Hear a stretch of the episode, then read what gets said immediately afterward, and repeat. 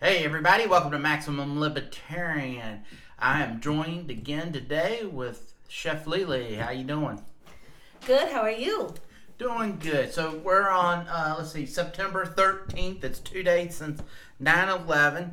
This 20 past- years. uh, yeah, past 17, uh, or past 20 years. And, uh, you know, obviously we didn't do anything. I wasn't going to put up any type of post or uh, any anything to that nature because a lot of times when I what what's happened with 9/11 when you start looking back on it, I mean that issue it, it did change some things I think in the country and sadly it, it because of it it took away our freedoms. Yes. And uh, if it's if it, if it's Patriot Act, if it was the NSA growing into a higher, uh, getting bigger and larger, if people the the way that the airlines uh, do their cert TSA, um, so much stuff was stolen from us on that day, and we almost kind of forget about it, you know, and it kind of it still bothers me and you know because of 9-11 when i got out of the service you know i started to look at the foreign policy of the united states and um, it's kind of where we are is exactly what you would think the foreign policy that the united states has. Um, we we do a lot of things that make no sense. We we uh, fund sometimes enemies that we shouldn't. Uh, but you know I don't know what, what the correct answer is, you know. Well, I do know I think I would have better answers than what some of the guys that go to college and, you know, all that stuff is. Hey, hey now. Uh, but I, I don't know. I still I still have that uh, an underlying disgruntledness towards our government in the aspect of I seen friends and families and things of that nature uh, get get punished and then they died or they lose limbs or whatever the case might be and it's all under this facade of protecting you or security you know uh, and now if you look at the where we are now 20 years later. 20 years later we've got things taken away and what are we doing? What are we doing? We're we got to protect you so just take the vaccine. Nothing else nothing else just just take the vaccine and you'll be fine you know and it all correlates together because to me it's like well why aren't we focusing on uh, protecting ourselves you know properly so so let, let's just go back to 9-11 were you in the service at that point Yes, I was. I was stationed on the John F. Kennedy, which is CV 67. She is now decom, and I'm not sure if she's still a museum or if she is now, like, literally for scrap metal or something like that. I don't know the actual history of if because at one time the John F. Kennedy was going to become a museum and stuff like that, and they were reaching out to the shipmates that were stationed on her to uh, be like a tour guide, kind of like what we have in Los Angeles and um, different parts of Maine. I think Maine has a ship there. Um, when it's decom, that you can go on and do tours and you know buy little souvenirs and stuff like that, and hear sailors and their stories about all this other stuff.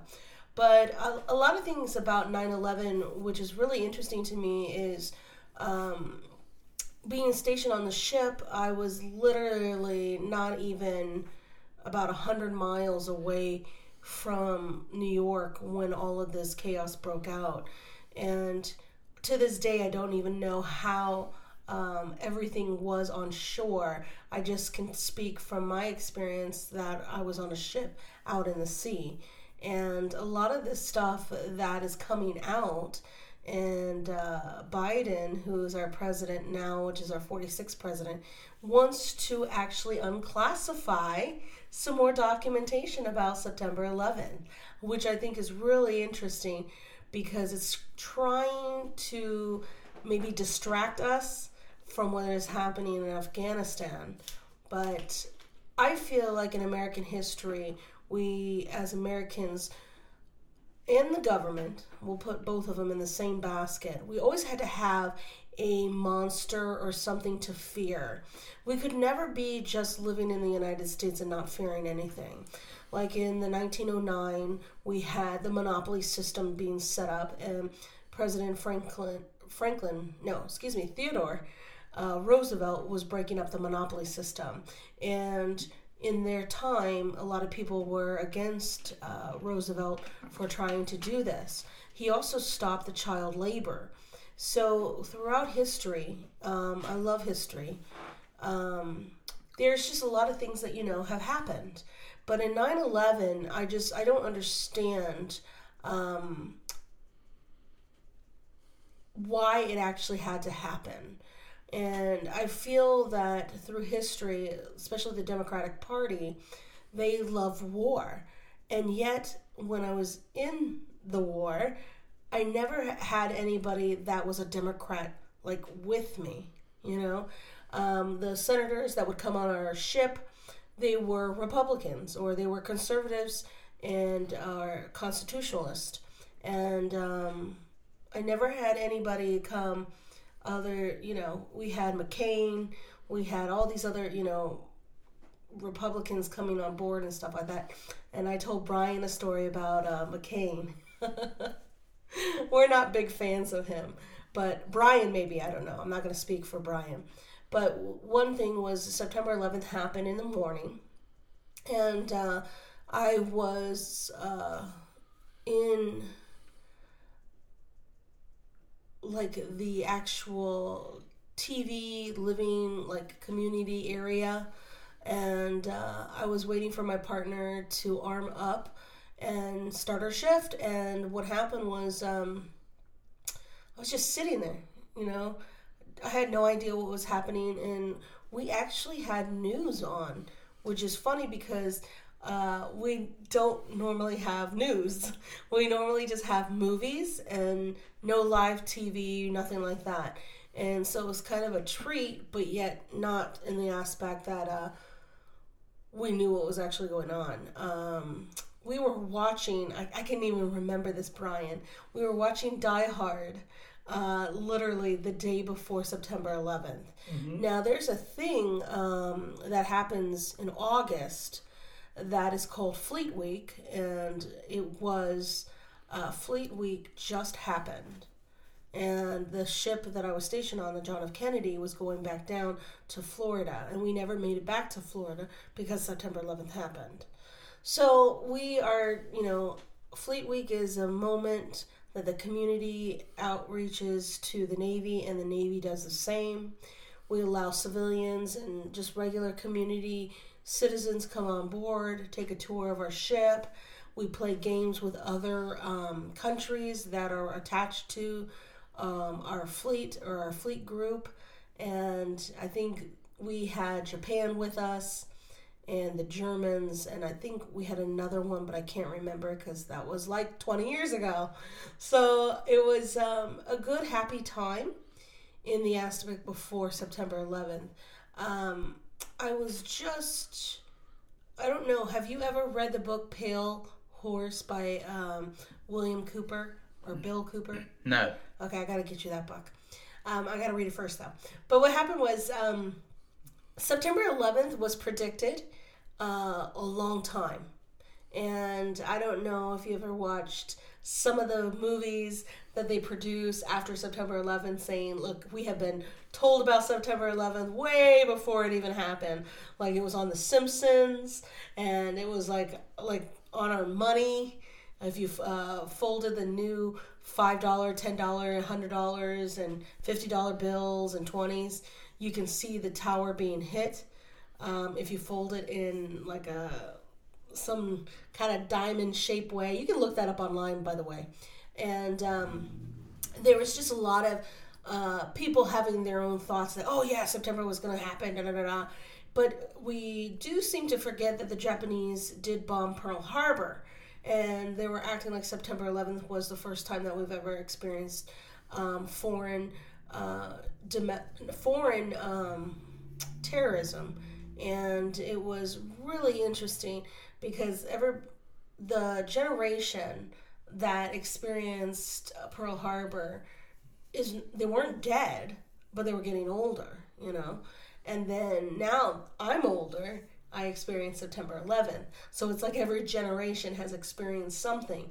Now, Bill Clinton, when he was in office, there was a bombing at, I forgot what embassy that was. No, yeah, it was in Oklahoma Louis- City.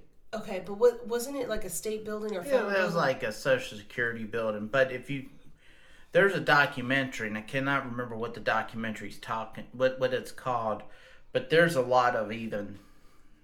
If you want to go down a rabbit hole, you can go down a rabbit hole of Oklahoma City bombing that not just uh, Timothy McVeigh and Terry Nichols and the other. I think there was there might have been one more person, but I know of them too. But if you really want to go down, that it points that maybe they're not the only ones involved. Maybe they were patsies or something to that nature. Very similar to John F. Kennedy Yep, that's what I was just gonna say. and um, Lee Harvey Lee Harvey Oswald, because if you really look at that one, it doesn't. You it, it nothing adds up. I'm not saying that uh, Oswald couldn't have took two shots because there's some people that says he could. Uh, there's other people that says he can't. But when you look at just so much stuff did not add up, and you can find that with Jesse Ventura, and I, I like Jesse Ventura. Navy um, SEAL veteran. yeah, and he got screwed over by Chris Kyle. Uh, when Chris Kyle came claim, came out and claimed that he punched Jesse Ventura out, it was a it was, it was a straight up lie, and that was a big thing. But uh, let's go back real quick. But if you look at the John uh, that Oswald, everything like from him going and he supposedly shot a police as he ran out of the building. Well, the people that saw him walk out of the building, building he was very calm Yes. like everything was fine. Yes. He walks down the thing. He um the police that got shot, the policeman that got shot, the it was like the wrong type of bullet that was uh uh that shot the cop. But of course Oswald supposedly did it. Uh, and then he went into the theater through the back door. And as they said, Okay. if you gotta figure the president just been assassinated. He was just shot. They're going to send all this police officers all these police officers to a movie theater for someone who just snuck into a movie. You, you know that's the last thing on their really on their radar Well, there was some evidence that came out probably almost a year ago, I think now, about the John F. Kennedy assassination. President John F. Kennedy uh, had back issues, and he was in a harness when he was sitting in the um, open open car that he had. I want to say it was a Cadillac, but I can't remember if it was a Cadillac or not. I have a Cadillac, so I like to say everybody has one too. But uh, as the president, um, why he wasn't um, able to like get down, right, was the fact that he was in a brace, um, and the brace basically made him sit up straight, right, and I don't know if you've ever worn one, Brian, but I've worn a corset quite a few times in my lifetime, and they're not flexible. And that was the whole point because it, it, it shapes you, right? It supports your back, it, can actually move your muscles.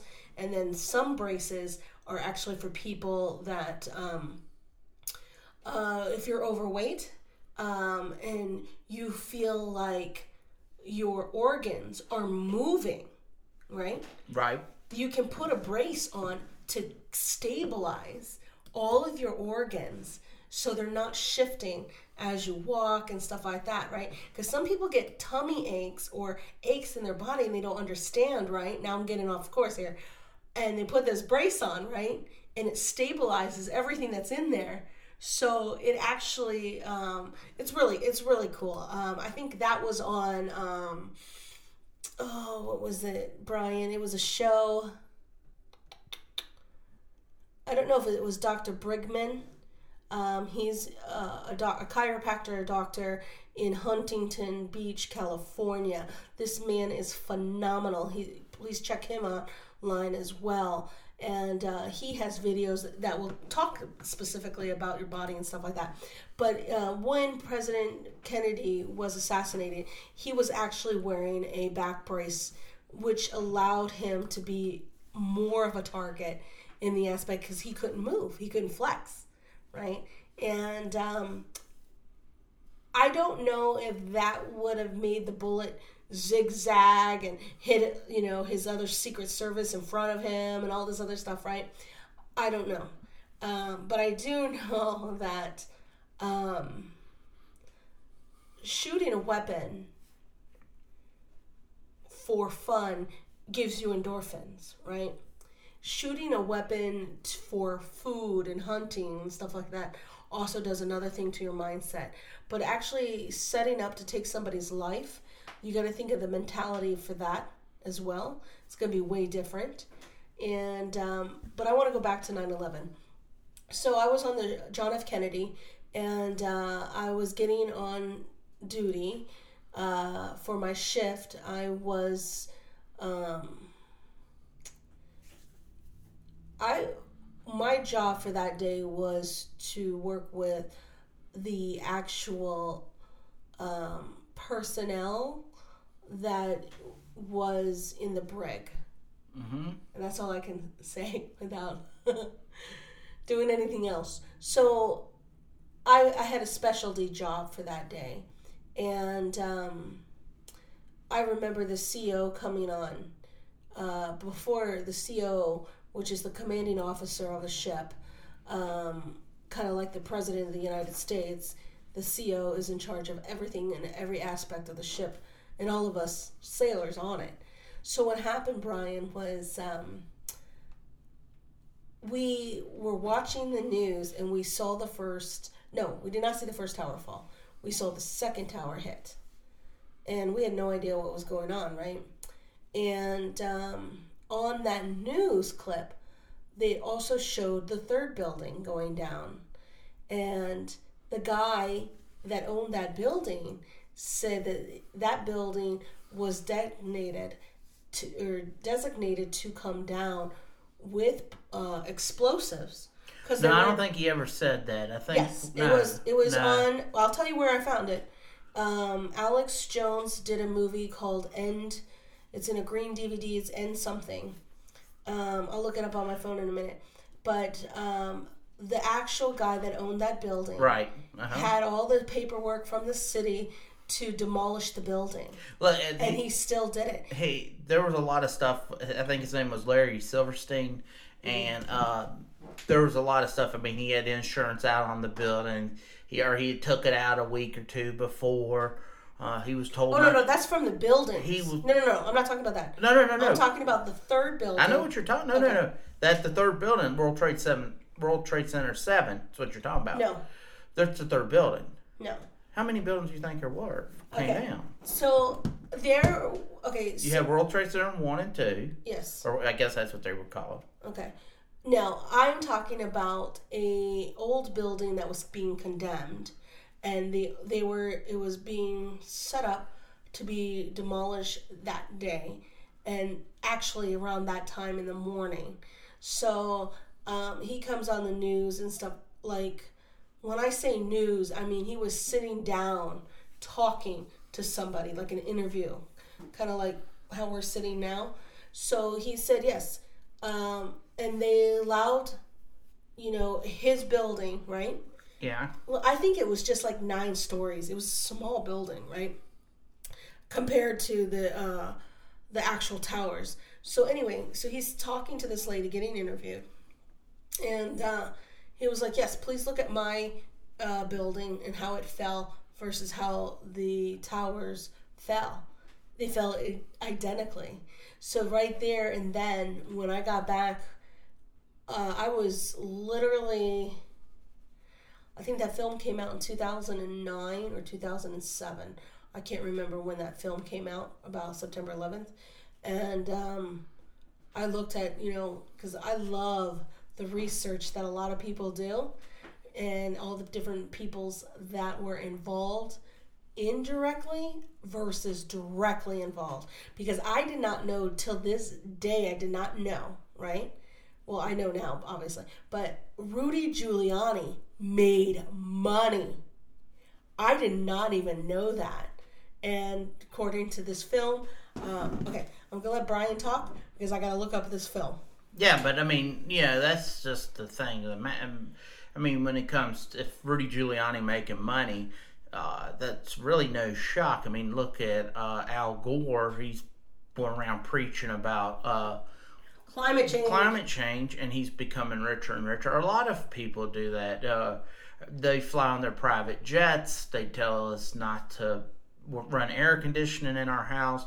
Or you can be the Dick Cheneys of and Donald Rumsfeld, who the day before said that you know a thousand a trillion dollars was missing in the budget of the Pentagon, and then Okay, uh, you know the Pentagon gets hit, and then of course it's in the accounting office. So and no one worries about the trillion dollars that they lost, but that's a whole nother story. But go ahead now.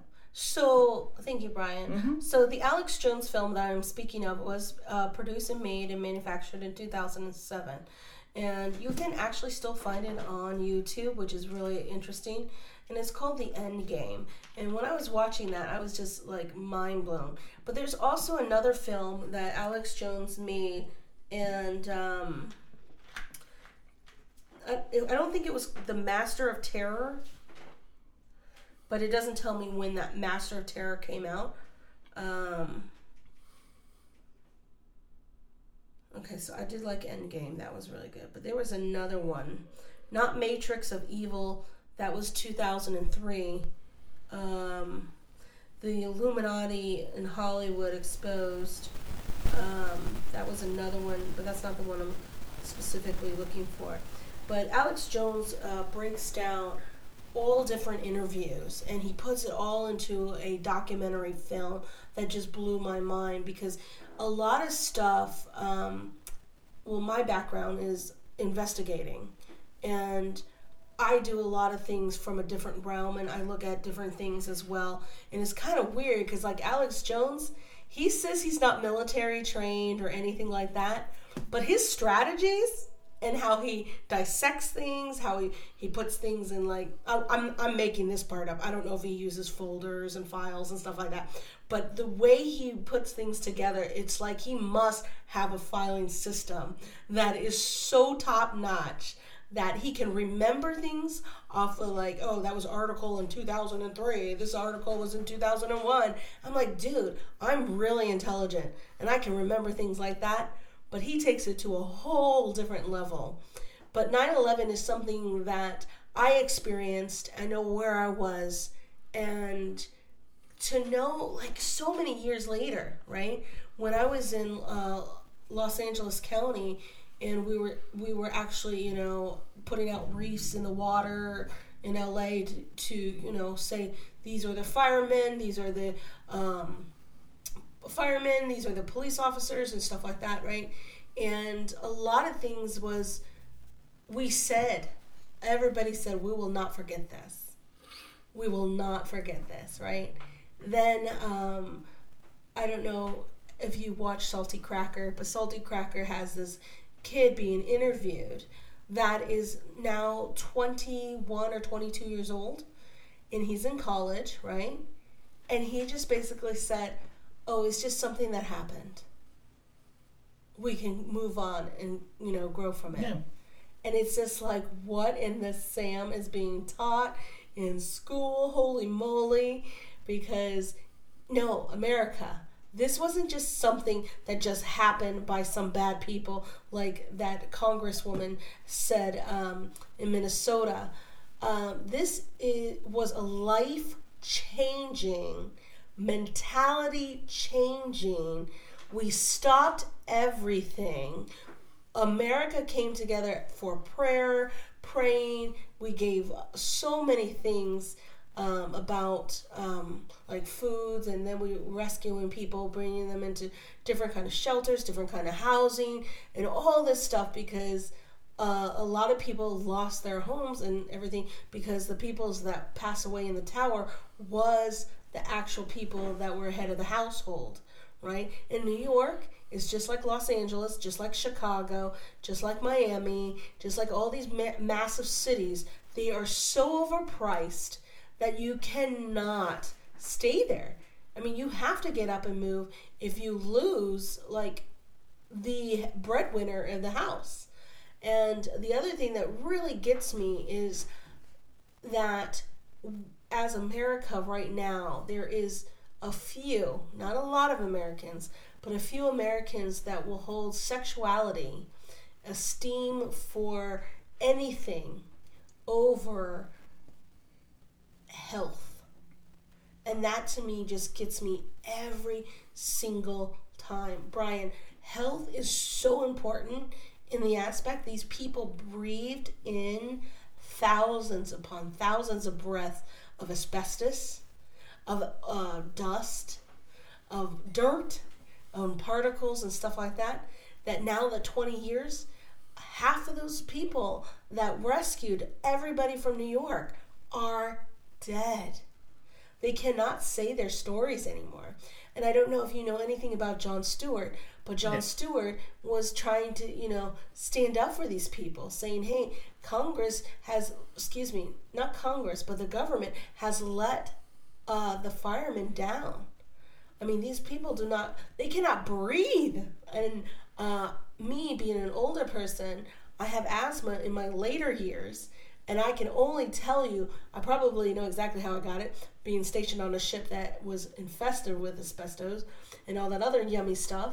But it was like the fact that people that are 20 years old now, that were infants or maybe not even born yet, just think it was, oh, it was something bad that just happened.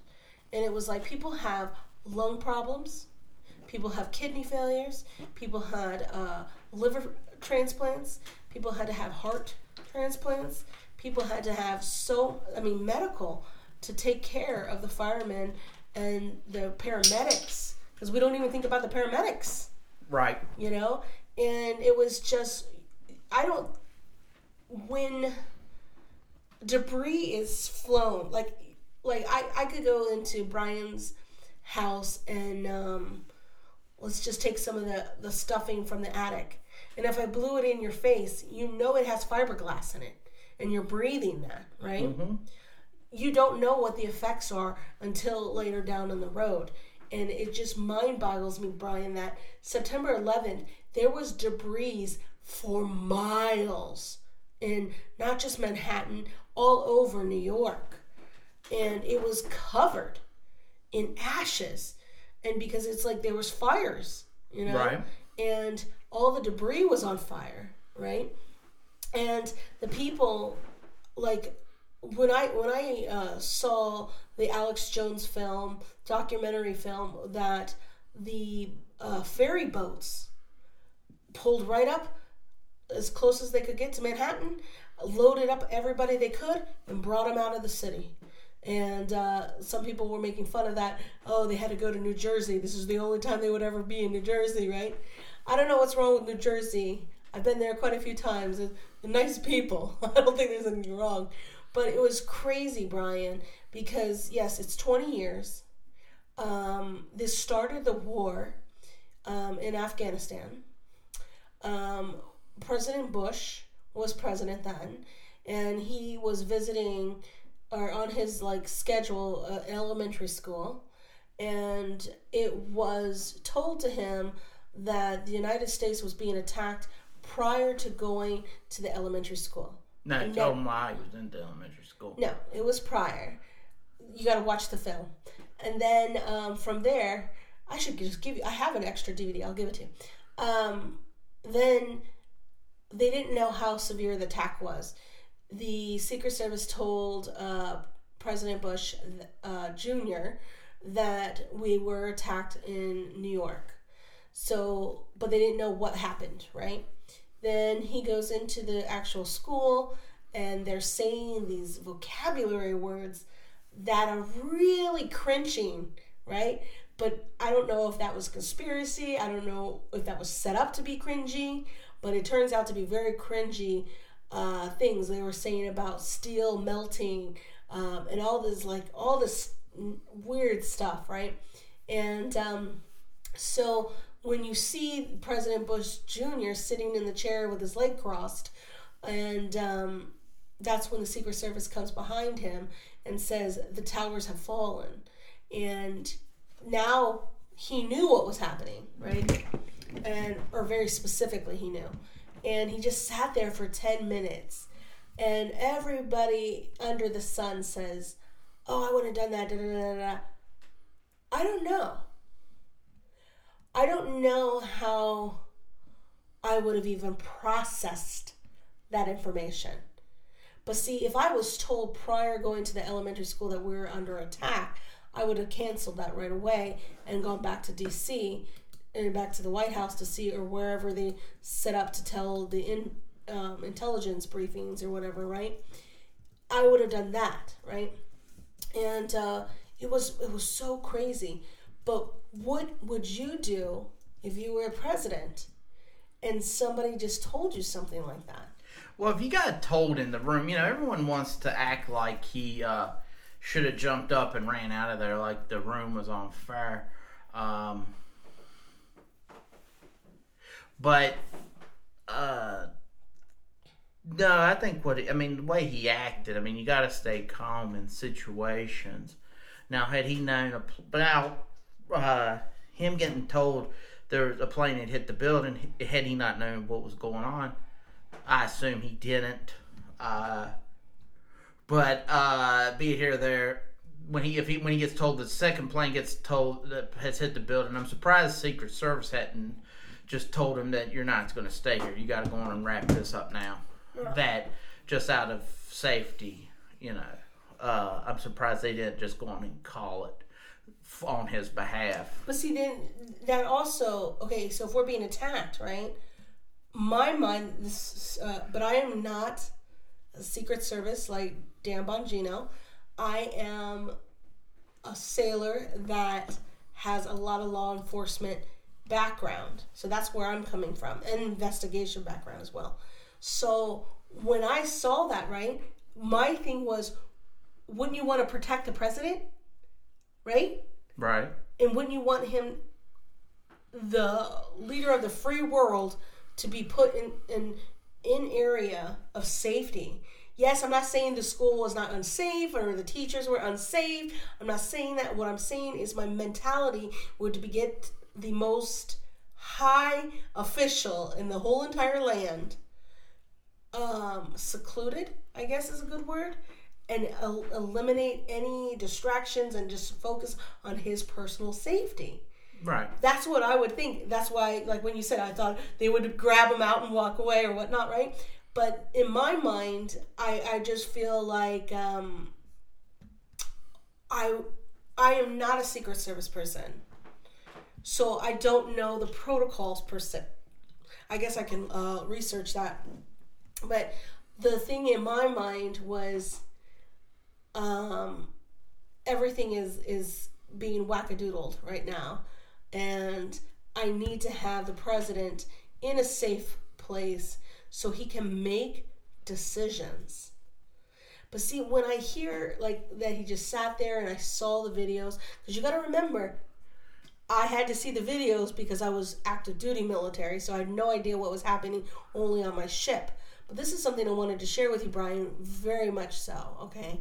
So, being stationed on the John F. Kennedy, hearing the news, the commanding officer, which is the captain, um, came on the 1MC, which is a microphone system that you can hear throughout the whole entire ship. That means engine rooms all the way up to the satellites, rooms, and everything in between, right?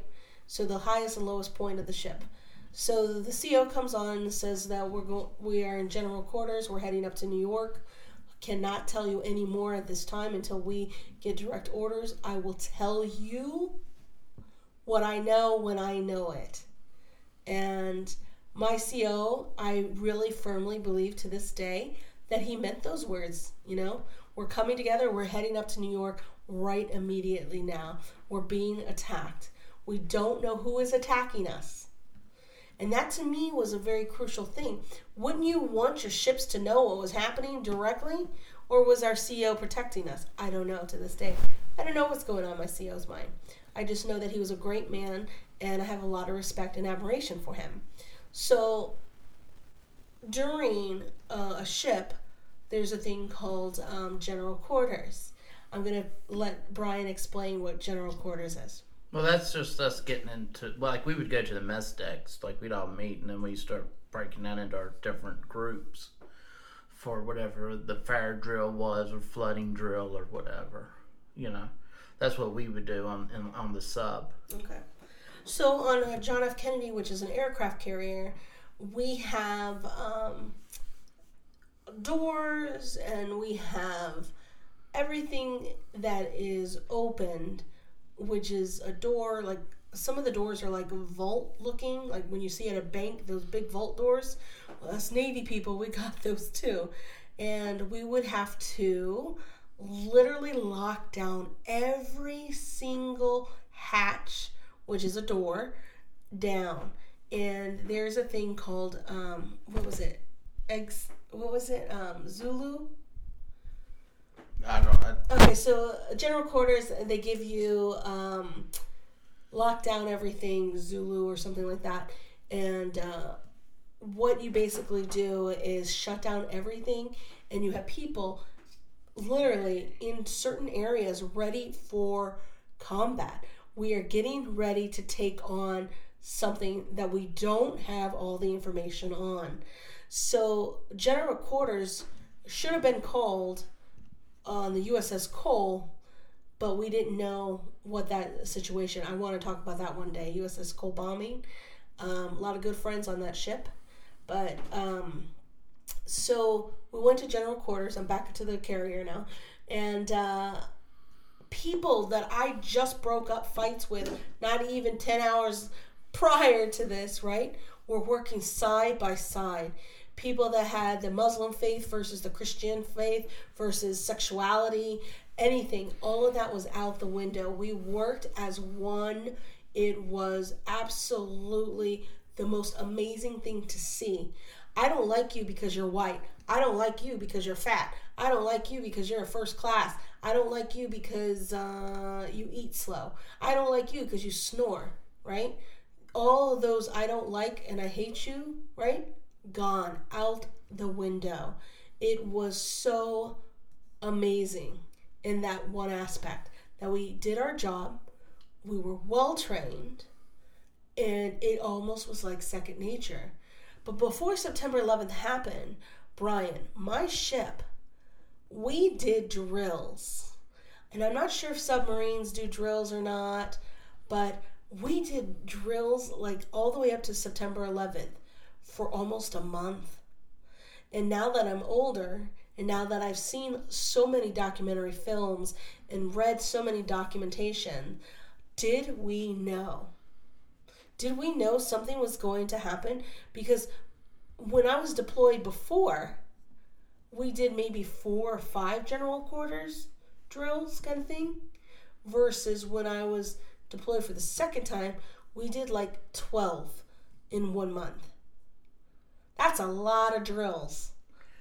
I don't know so much if we knew, if more or less some people knew something was might be around the corner, mm-hmm. and they just didn't do anything. That's what the rumor is. That's the conspiracy theory on Pearl Harbor. Was everyone always says that the Japanese were radio silent, but they weren't. They were talking throughout the entire time and the only way to bring America into the war was for us to be attacked. So in turn, they allowed an admiral who was the, the uh, of the base to allow that base to be attacked, and then in turn they punished him for allowing that to take place, even though they made sure that whatever the however he was not it was not known. It was he, he was not warned uh, things of that nature. I'm, I mean, I think there's possibilities to that.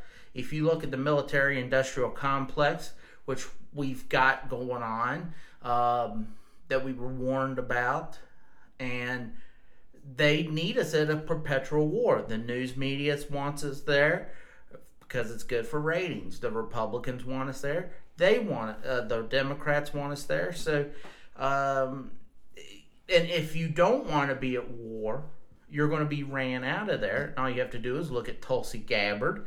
Um, she was, you know, she was probably the best pick out of the Democrats, but they went with Joe Biden. She was a senator for Hawaii. Right? No, she was a congresswoman. Congresswoman mm-hmm. for Hawaii.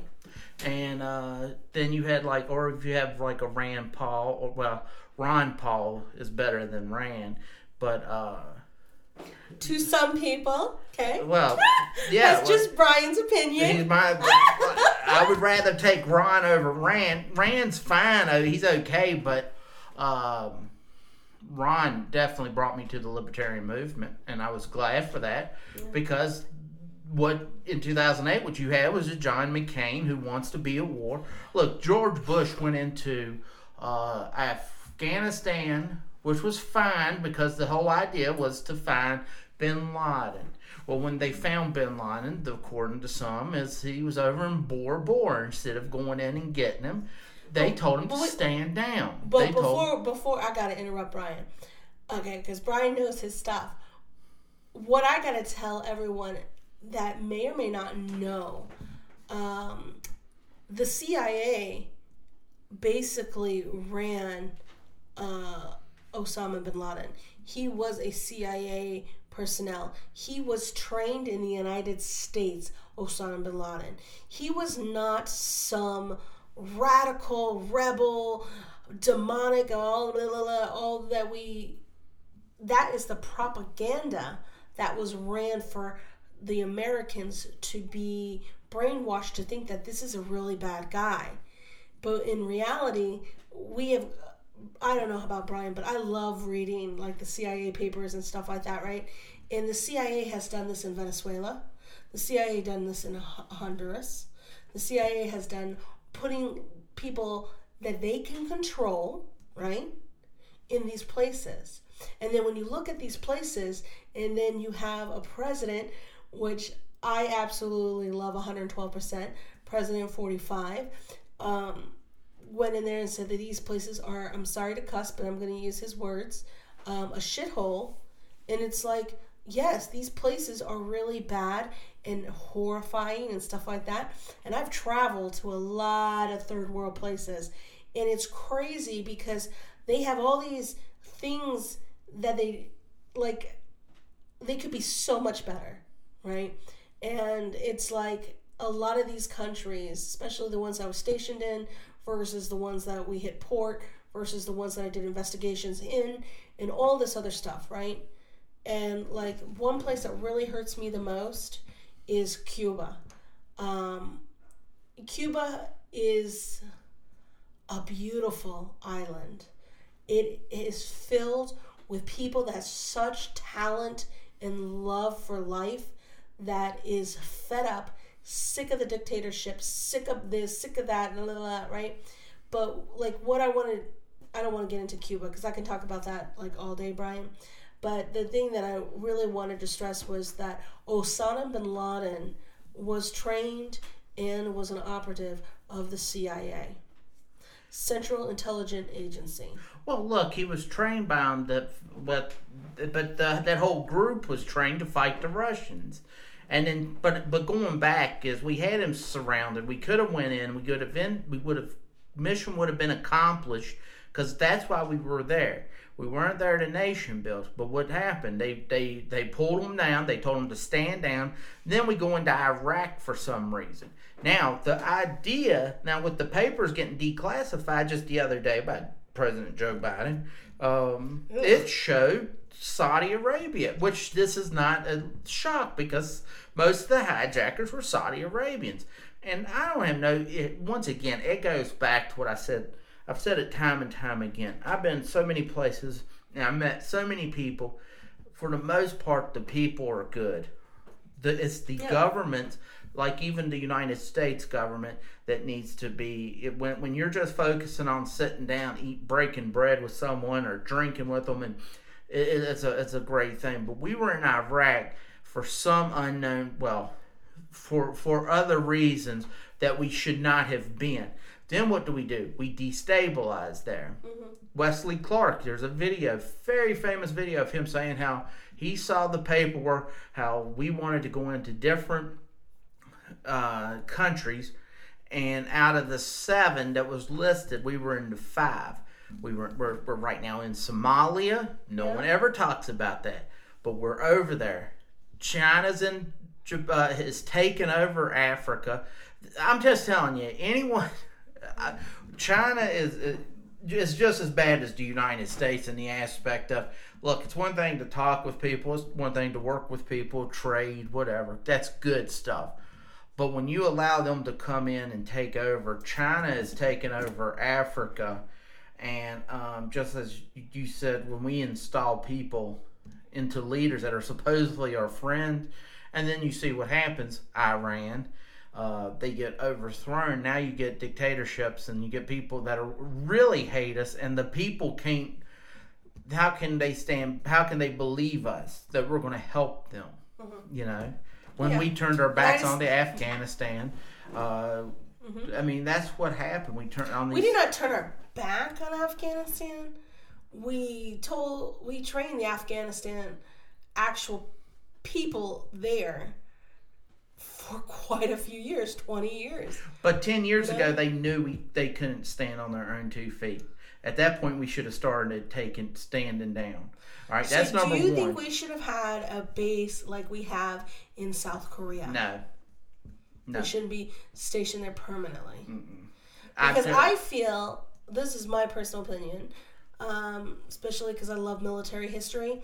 Um, I feel that we should never leave South Korea, just for the aspect what a, what will happen if North conquers the South, right? And that that's one thing. If you give somebody some confidence or you give them leeway, like Nancy freaking Pelosi, oh my gosh, what a demon. But sh- we give her so much more power than she actually needs. This woman and her husband has made over millions upon millions upon millions of dollars because of insider trading. But we can talk about that too some other day, right? But the one thing I wanted to really emphasize is that these countries that, that we're occupying, what do they have that we thought it was so necessary to go to war for? And these other things that really get really gets me pump my blood pumping is that Americans think that war is just a part of life. No, war is disgusting, it's demonic, it's evil, it's horrifying, it changes the mental uh, in anybody's mind. Any kind of trauma. And then when I hear people talk about PTSD and all this other crap, and it's just like, okay, so we just put a label on what it is, on the hurt and the pain. And it's called post traumatic stress uh, disorder. It is not a disease, it's a disorder. And it can be totally changed, it can be healed. But anybody can have uh, post traumatic stress if you got in a car accident and you're the only survivor. You can have PTSD.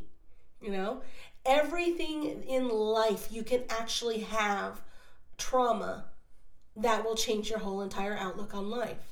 Now, my trauma that I totally look differently on life is probably September 11th because now that I'm older and now that things are getting declassified and President 45 was amazing by telling us the truth on a lot of other things, then other videos that were deleted, literally deleted from the news, Alex Jones documentary films got him. Like, I don't know. He said that there was like a whole story on how he got these uh, deleted things and stuff like that. But it was like the news deleted reports. And that's just how the media is. Now, I had a running in with the media when I was my second year in the Navy. They said that something just happened, blase, blase. I can't go into details. Um, and then it was like, I was standing right there. And I was like, I wish I recorded it, right? Because my father said, Hey, this is what happened, right? And I was like, No, I was right there. I was like literally two feet away from the lady that was saying all the shenanigans, right? And it was just like the news will be as honest as a potato is to becoming a french fry. You know, yes, a french fry is from a potato that's cut into like a million pieces. And then, you know, it's just to me when I heard the lies and then it's like you hear other people, right? Oh, this is what happened. Well, that's not what I heard. And it's like the train, like you, you go down like a line when you're a little kid, you had like 10 kids and you whisper into each other's ear, right? Mm-hmm. And then at the end, you're like, oh, this is what happened. What? We weren't even talking about apple trees, you know? The line was, um, the bird is red. And then you get at the end and it says, the apple tree is red. What? Apple tree? We were talking about bird, you know? Right. And that's how I feel like the news is.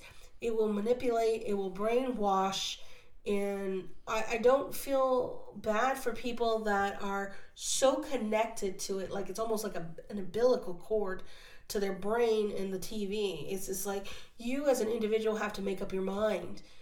Or did you make up your mind to have somebody manipulate you? You know? And it's like, I feel like the media, the news media, is almost like being in a um, like a, a battered relationship. You're in an abusive relationship if you feel that the news is telling you the absolutely truth 100% all the time, never going, you know, astray and stuff like that.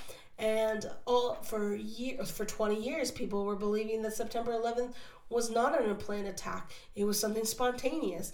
Then we come out saying that um, these planes could have been shot down prior to having them hit the buildings. Like they knew. And I was like, what? I didn't know that. And it's just like each year there's a little bit of cheese, you know, given to all of us, you know, to to embrace or, you know, not to take any any thought basically. But that that's one thing that September 11th has totally changed my mentality. I do not trust the government at all. I do not trust the H, WHO. I don't trust China. I don't trust a lot of things anymore because my eyes were open to the fact that I've been lied to for over 20 years and I was actually a part of September 11th. But there's so many aspects like my father did not know when he was in Vietnam that people were protesting Vietnam. My dad didn't know that because he wasn't there you know? And like the things that um, in World War II, I know for a fact my grandfather didn't know that there was a million zillion undercover people in Alaska waiting to see if the Russians were going to attack us in World War II in Alaska. Because if anybody knows their history, Alaska was owned by the Russians. We purchased our, was it 50 state? I think Alaska was the last state I want to say. Right. Um, huh, no, I don't even remember. That's horrible. But anyway, um, so we purchased Alaska from the Russians. And the thing was, we didn't know if Russia was going to come over and attack Alaska because they knew the land, you know, because it was their land for way before ours. So they have people, and like to this day, if you go hiking in Alaska and stuff like that, and you find these weird things buried in the ground or you find these caves that have all this like equipment and all this other stuff it was because in world war ii we thought we were going to be attacked by the russians. And i just think that's there's so many things that are happening all at the same time. And you, we just don't you know it's not like we don't believe each other or something like that. It's just that so many things in order to get the ball rolling you need about 10 people to push that ball and right. when, and there was another thing when I was learning um, when I was in school for um, one of my training things that I did in the military. I'm trying to be very vague. I don't want to give too many details. But um, in this training that I prote- uh, anticipated, well, participated is the word I want. Um, I had to learn that Brian, I, and two other people we can all view a car accident, right? But if we're at four different points, looking into what is happening, there are going to be four different stories because Brian's not going to see my angle because he's not standing at my angle. So if Brian knew the guy was texting on his phone before he got in the car accident, only Brian would have been able to see that because he was on the same side as the driver. So he could see that, right? So that's another thing that is your baby down here? No. Oh, so um, that was a that's a thing that when you do investigations, there's always going to be different um, stories because there's people in different places, and they're not all standing at one particular place. And even if that was so, Brian, let's say all five of us were standing in the same uh, angle where you were at, right? In all the other places, nobody was able to see anything, so we had no idea what was happening. So we would only know one, literally one point of view. And that's something that is, it's crazy because that's how September 11th is. There were so many ball players, like um, when the Pentagon got hit, right? There's no airplane. There was no photos of an airplane ever hitting the Pentagon. None. None. There was just a big, huge dent. And once again, uh, the people that were working there said it was an explosion, and those interviews from the actual news uh, were scratched. You can't find them, and it's just like, to me, the media really um, knows how to play this game. But I'm going to give it over to Brian because I've been talking too much. But that was my aspect on 9/11 because I didn't know until like uh, like a what two weeks ago, maybe a week ago. I didn't even know ferries uh, got people from Manhattan and brought them to safety. I didn't even know the all the boats that you know are in the water. Right. I didn't even know they went there and rescued all those people. And it wasn't just like a hundred or five hundred. It was hundreds of thousands of people that were being rescued from the towers, from the um, paramedics, or not, not paramedics, but from the firefighters they got them onto these boats and you see the firefighters working back and forth and all this other stuff and it was just like wow that's so ex- that's that's exciting. That's exciting to think out of the box because they don't have protocols because this never happened before. So that was out of the you know out of the box thinking right? And today i'm just i'm just like wow that's super cool. But for that september 11th um, that needed to happen in order for us to go to Afghanistan. And I just think that that is just so wackadoodle disgusting.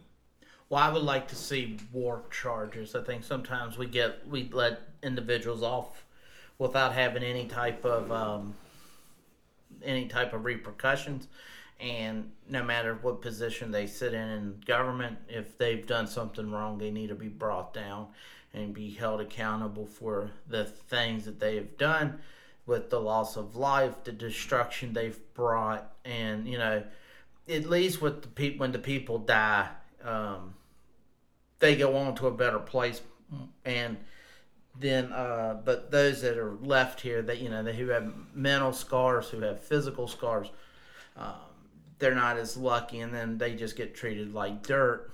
I know that the VA does what they can uh, but there's only so much the VA can do, and these guys, if they can't get guys and gals can't get to the uh, VA, you know, I know they can go to outside organizations now, which is a good thing, but uh, still they should. When when I bring home, if someone has to go to war, when I they come home, they're not going to be told, "Ah, oh, shucks, man."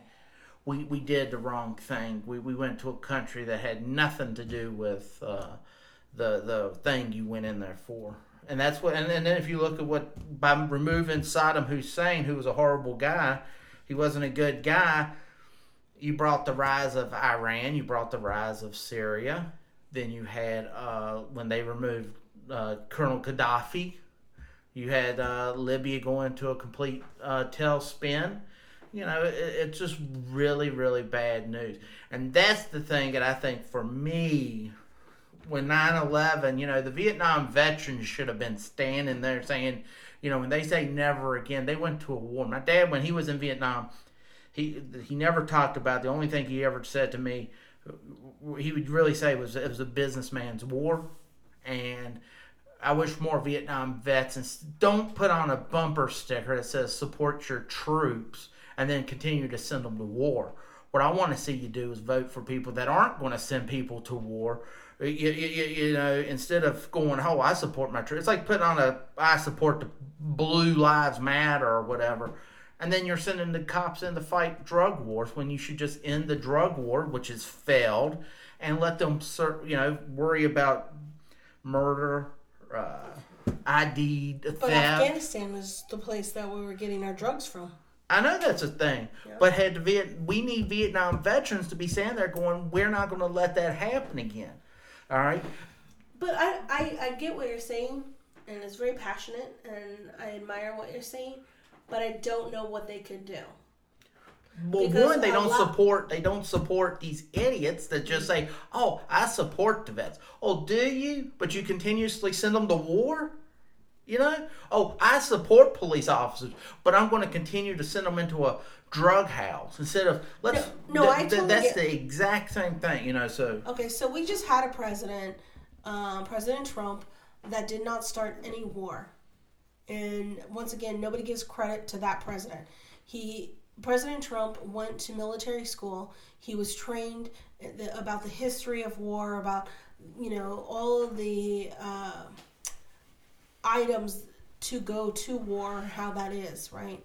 Now, this is the first president that in my lifetime that has never experienced trauma of war in like his immediate family that I know of. I don't know if his father uh, was World War II or Vietnam or Korea conflict. I don't know. I don't remember. But I will say that we were in four years in complete peace when it came to foreign um, identities. We were not in war with Afghanistan. We were not in war. He actually ended the war in Afghanistan, and we were in the process of leaving.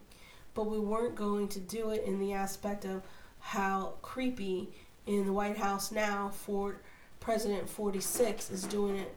And it's just like um, when the news came out, the 13 Marines uh, pa- perished and is now with hopefully with Jesus, they didn't have to die. But the leadership and in that airport or in that specific area told them to stay there. Okay, I have been a leader in the United States Navy for many years. I've owned my own businesses. I have been in a leader position basically almost my whole entire adulthood life. I would never want any person in danger. And I know what the danger is. But then was the communication. How is the communication? You know, that is a huge thing. But I do know that for four years, we were not, and that was from 2017 to 2020, we were never in war. We've had some crazy things happen. I mean, we saw how France um, and all their bombings and stuff like that, and we, we've seen ev- everything. We, um, like, look at Australia. I mean, Jiminy Crickets.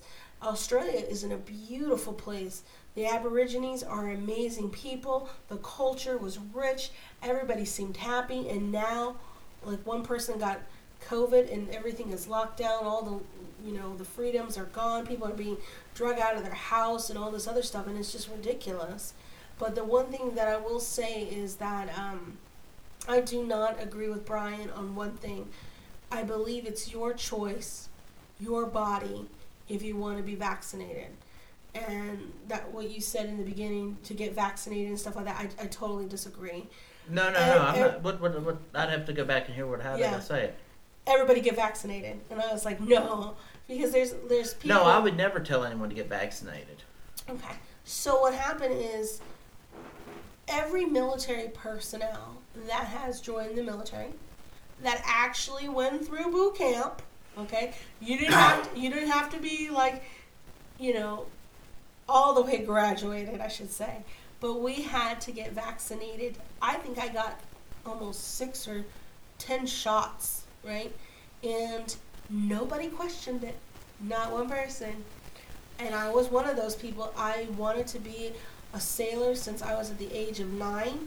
And now that I've done my research as an adult, now I understand why maybe my bones are the way they are, where my digestive system is, and how how much torture my body has.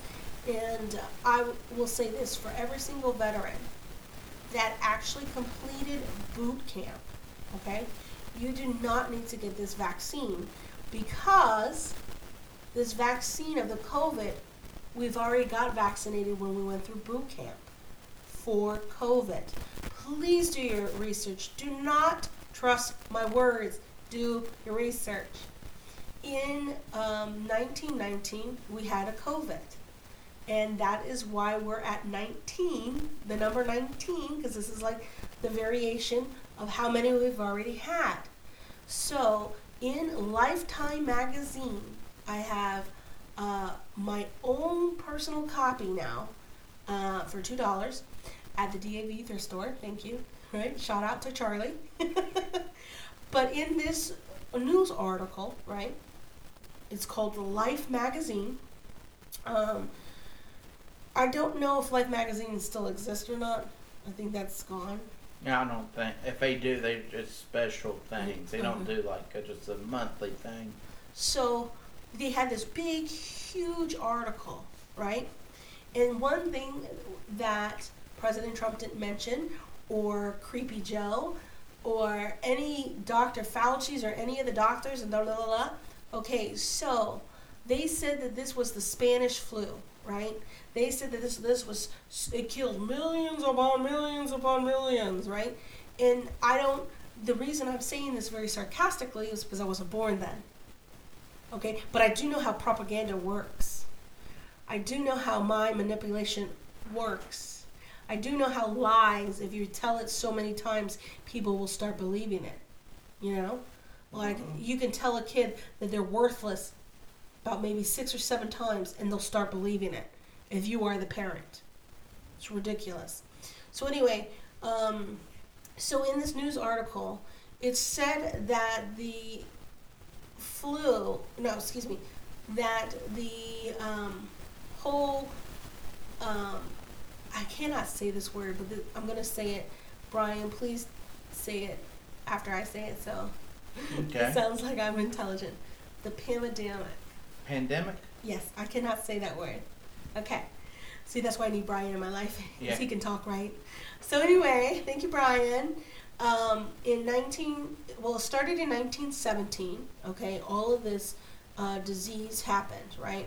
So, this is actually World War One.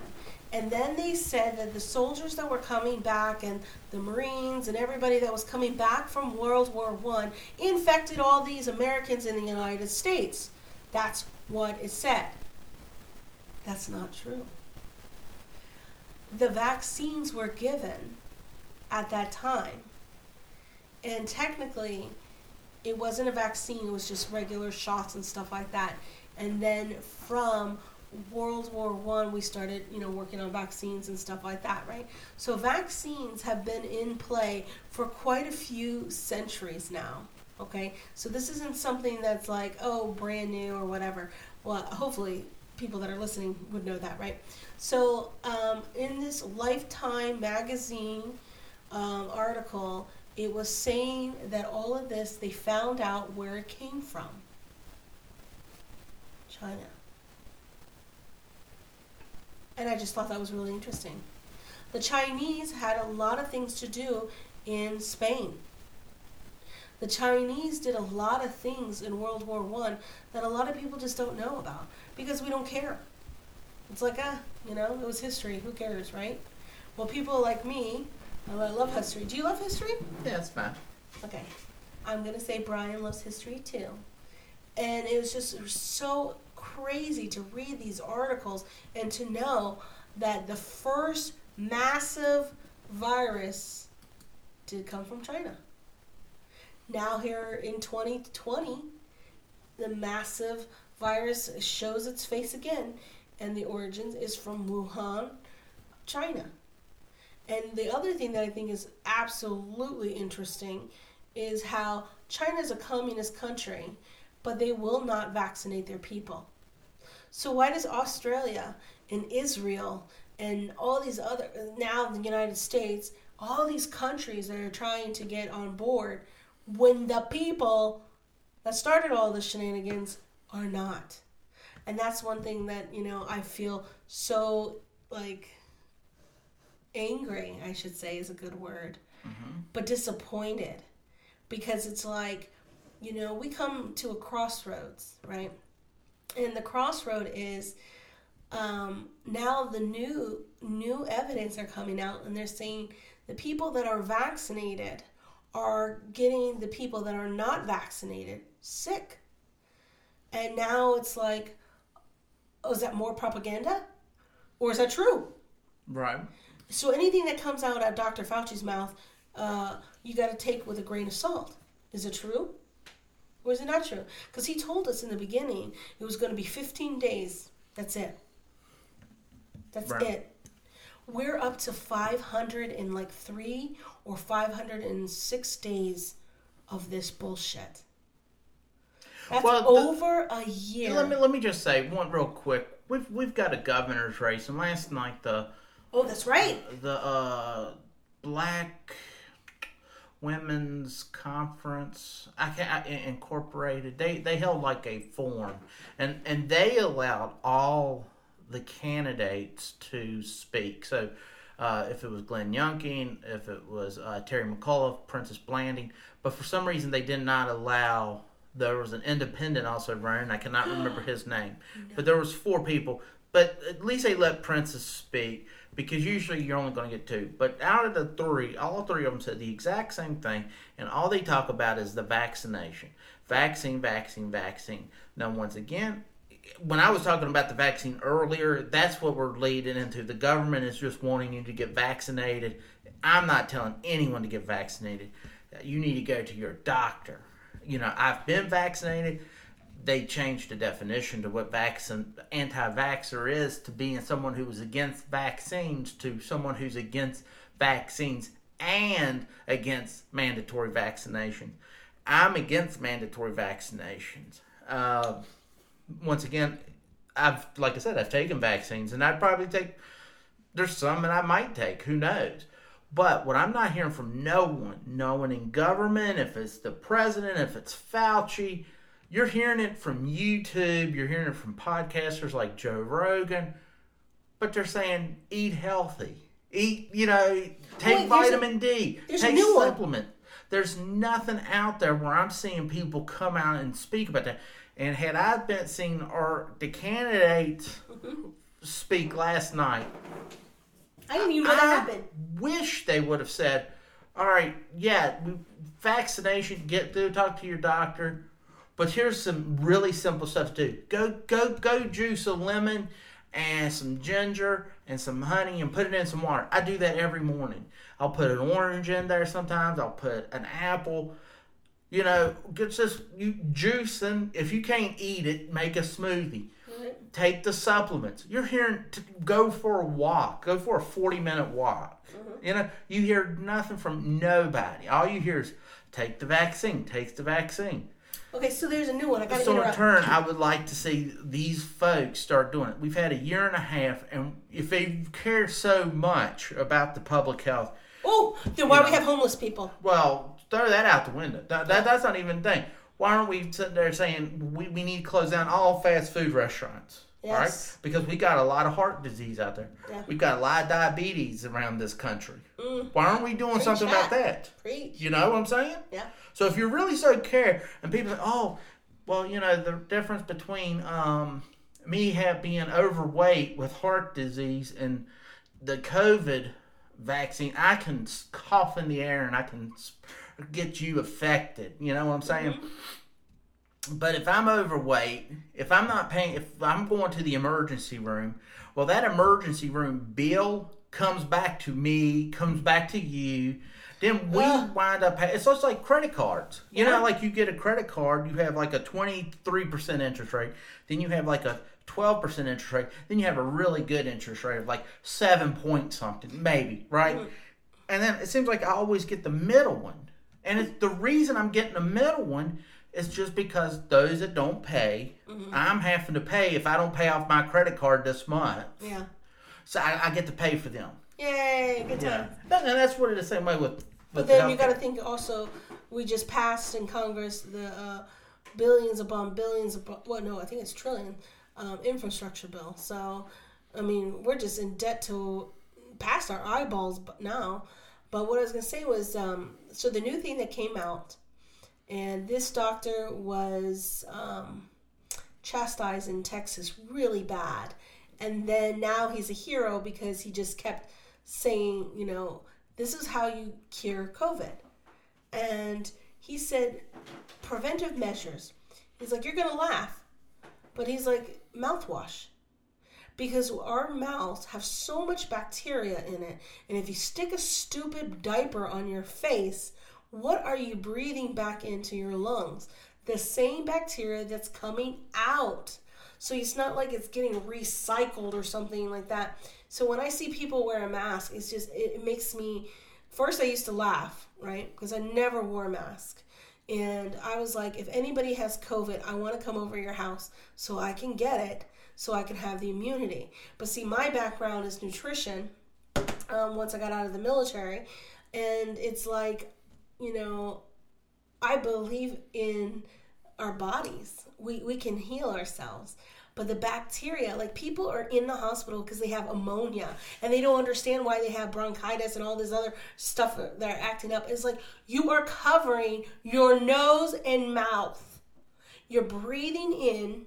I mean, like even if you wore a, a, a, face mask, just your mouth, that would be okay because you're still you can breathe out of your nose, but you can't breathe out of your ears. You can't breathe out of your eyes. Yes, technically you breathe out of your skin, but that's that's a whole different thing. But it's like for your lungs to be filling up, you're the one that's causing your own health issues. And to me, like when I see these people, now the thing that still gets me is seeing kids wear masks. That is so stupid and ridiculous. This kids are at the age where they are trying to develop their immune system, right? They are trying to they they need the germs. They need the bacteria in order to, you know, um basically grow up to be a strong, healthy person.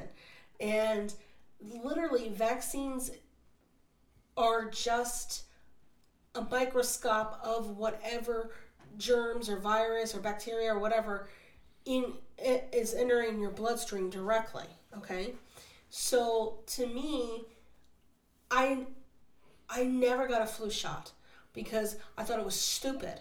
Because why would i want to inject a disease into my bloodstream so i can get sick? Then i can get a better immune system afterwards. No i don't know what's in that vaccine or that little flu shot or the jab or whatever you want to call it, right? I'd rather just get sick and then get better. But see, as a nutritionist, oh, I know what to eat. And like what you just said, lemon juice, um, actually, it's water to actually help you. If you have like a sore throat, um, and people are like, oh, what do you do? Like my, I feel like I'm getting strep throat or something like that. And it's funny because like when you when when people come see me and ask me, it's like I'm the last option, and I should be the first option, uh, right next to your doctor or whatnot. But it's like pharmaceutical is taking over all doctors. Pharmaceutical companies have taken over every single hospital, and it's like we didn't have these issues in the 50s and 60s and uh, 1900s because pharmaceutical companies were not created then. So people had to go to the grandmothers or their moms and say, okay, my tummy aches. What do you take when your tummy aches? You take two tablespoons of baking soda, okay, the powder that comes in the orange box. You put it in a cup of water, hopefully that it's filtered and you drink that, you stir that baking soda, and instantly your heartburn, your tummy ache is gone. It's just an imbalance. Every time your body aches or hurts and stuff like that, it's just an imbalance. But people don't think of things like that.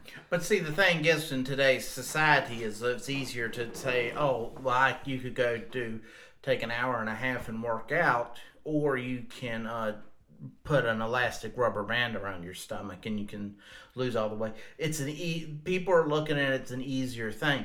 And then when a doctor says or a politician, a leader says, "Well, this is the case. Um, you need to be responsible for yourself." They are immediately turned on. That's why it really was bad, sad watching the governor's race last night, watching these three just talk because I would prefer them to tell me the truth and say, look, you know, if you don't you don't have to bash the vaccine. Once again, the vaccine's fine. It's going to probably be I don't take the flu shot myself, but there's plenty of vaccines that I've taken. If it's whooping cough or if it's the thing for like a, so I don't get uh, uh what, what's it for lock, lockjaw. Um, I can't remember the proper name, but be it here or there. Like you know, so I don't if I grab a rusty fence get stabbed with it.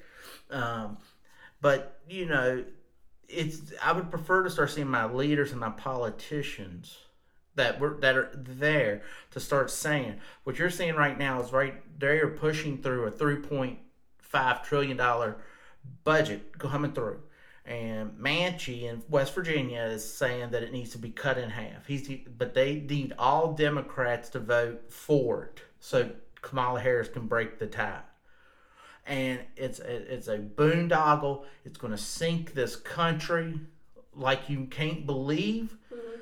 And the Republicans, when they were in power, they did not do anything. They're spineless, mm-hmm. and um, they could have they could have really have made free market health care. They didn't. They stood by. Oh, it's easier to say Obama is a horrible man.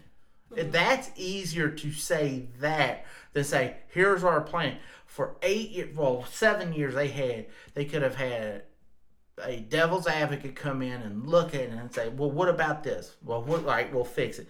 Well, what about this? They'll fix it. Then they can, they could have had the whole plan written out. So when Trump came into office or whoever the Republican was, because Obama wasn't, I mean, he wasn't like he was leaving this uh, golden paradise. You know, it was it was the Republicans were right to take it, and it, Hillary Clinton was a horrible candidate, and um. So whoever came in there could have easily got this bill and would have been like, okay, it's signing in, and we would have had this great free market health care. But we don't. It's just like immigration. Immigration could be fixed.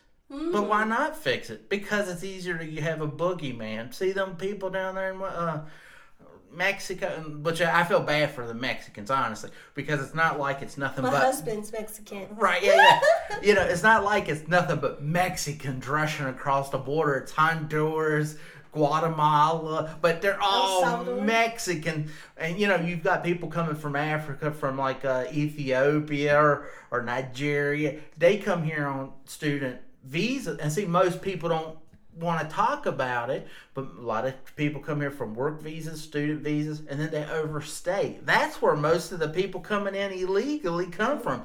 But all we do is talk about the border. Yes. You know, and now I'm not saying that the border. I, I want to know who's here. You know, and because when I was up at uh, my old workplace, they had uh, they were they would hire illegal aliens, right? Which is fine if they're here to work. But then they would treat them like slaves. They would work them like dogs. Now, the thing was, now I was a supervisor trainee. Okay. okay. So I was on salary. So if I worked 50 hours, I got the same pay as if I worked 100 hours. Where with them, at least if they worked like 100 hours, they got they went from their time, time and a half to double time, you know, after it hits a certain hour. Mm-hmm. And so that was good on that part, but they were treated like slaves. And the union knew about it. The boss knew about it because the boss was like, told the union guy, like, well, who are they going to go complain to? The one guy's dad died in Guatemala and he couldn't go back because if he goes back, he's he was afraid he couldn't get back in. You know, we had some. So in turn, let's have an actual, honest to God thing. But what'll happen is they'll sit down, they'll tell their people what they want to hear. Oh, you want free healthcare? You want free college? You want free pre-K? You want you want cradle to grave? Mm-hmm. But they're saying, but they what they don't tell them is they can't afford it. Okay, and, so with that, I do want to bring this up. So in the 1970s and in 60s, I think it was Um, don't quote me on because those are two decades right there. But uh, the Cuba had over, I think it was amnesty to come to the United States. I'm not sure if they were promised uh, citizenship right away or a few years. But there was over, I think it was 120 to 150 Cuban uh, refugees were taken into Florida. And now, like, some parts of Florida are just Cuban immigrants. And when President Trump was in office, he stopped the um, the anchor baby kind of thing, and he stopped um, these people that are illegal to come over because oh my uncle lives here so i'm gonna go here. Oh wait my granddaughter is here i'm going over here. You know it was just like a chain reaction and uh, that stopped and i thought that was really interesting because i, I really believe that um, i'm an immigrant and my husband is too and i was adopted so therefore you know when i see these illegal immigrants i just get pissed off because it's like I know how hard it was for my father to get me to come over into the United States and all the stress and all the money, you know, and all this other stuff, right? And so me knowing because cause he was to let me know um, knowing all the ways and that was like in the 80s when I got adopted. So to me, okay, that that's one situation. Then Obama uh, brought in hundreds of thousands of Somalians coming into the United States, and they are in, I think it was Minnesota, and it's like that. That's was a huge deal because when we talk about immigrants coming into this country, it is really interesting to hear every single immigrant that comes the right way and that's the aspect that I'm talking about. Um, they love America. They love the idea that they can start their own business, they can have a family. They're not going to get killed by uh, cartels. They're not going to be sex traded, or that you know, they're not going to be ousted um, and assassinated for which you know which whatever reason, you know. Mm-hmm. And to me, I think that's very interesting, Brian, because it's like um, America is a safe land and I feel that immigrants here really love it here. I love it here, but I was raised to love here. You know, there's a lot of places that um, the Middle East, a lot of parts in Africa, especially Egypt, um, homosexuality is a huge thing. You, you you cannot be gay in these places, and when I see these gay soldiers come on uh, YouTube and they're saying all these things about martial law and all this other stuff, and it's just like, you know, why would you want to do that to your own people? Because, see, if I was active duty still, there would be no way I would want to put your mom, and I'm going to cry about it, under a martial law for anything, you know? Who would fucking want to do that to their own people? Well, in the Middle East, that's done a lot. In Africa, daily. But me being in the service and loving this country, I could not even fathom putting somebody's family in their house, take away things, you know, do something totally demonic and hurtful, you know? Uh-huh. And and just know that there's thousands upon thousands and hundreds of thousands of veterans so you're gonna come to my house and you're gonna treat me like that? There's no freaking way. But I do feel that uh, veterans are waking up. Uh, I, I'm so grateful to see a lot of Americans standing up. And when I see these council p- meetings and I see people are saying, I'm not going to wear a mask, I'm not going to vaccinate, I'm not going to do this, I'm not going to do that, right? And then, like, two seconds later, you see this uh, Chinese lady on CNN saying that um, travel is a, what is it? It's a privilege. Right. Okay, a privilege for what? We are already free. We don't have pri- there's no privilege If I want to go to Tennessee or North Carolina or Kentucky, I, Brian, we should be able to get in a car and go. Yeah. Let's go to Hershey Park. I think if you want to fly, you should be able to fly. Yes. So- So, when she came online or on the actual CNN news saying that oh this is a privilege and stuff like that, um, there's actual laws that state that we can travel, Right. and it was uh, I want to say it was road versus um, oh I can't remember now, but it was in the 1990s uh, and. Uh, it was I think it came about because they were so scared about AIDS, which Dr. Fauci started, and they were so scared that if I touch you, I could possibly get the HIV virus, right?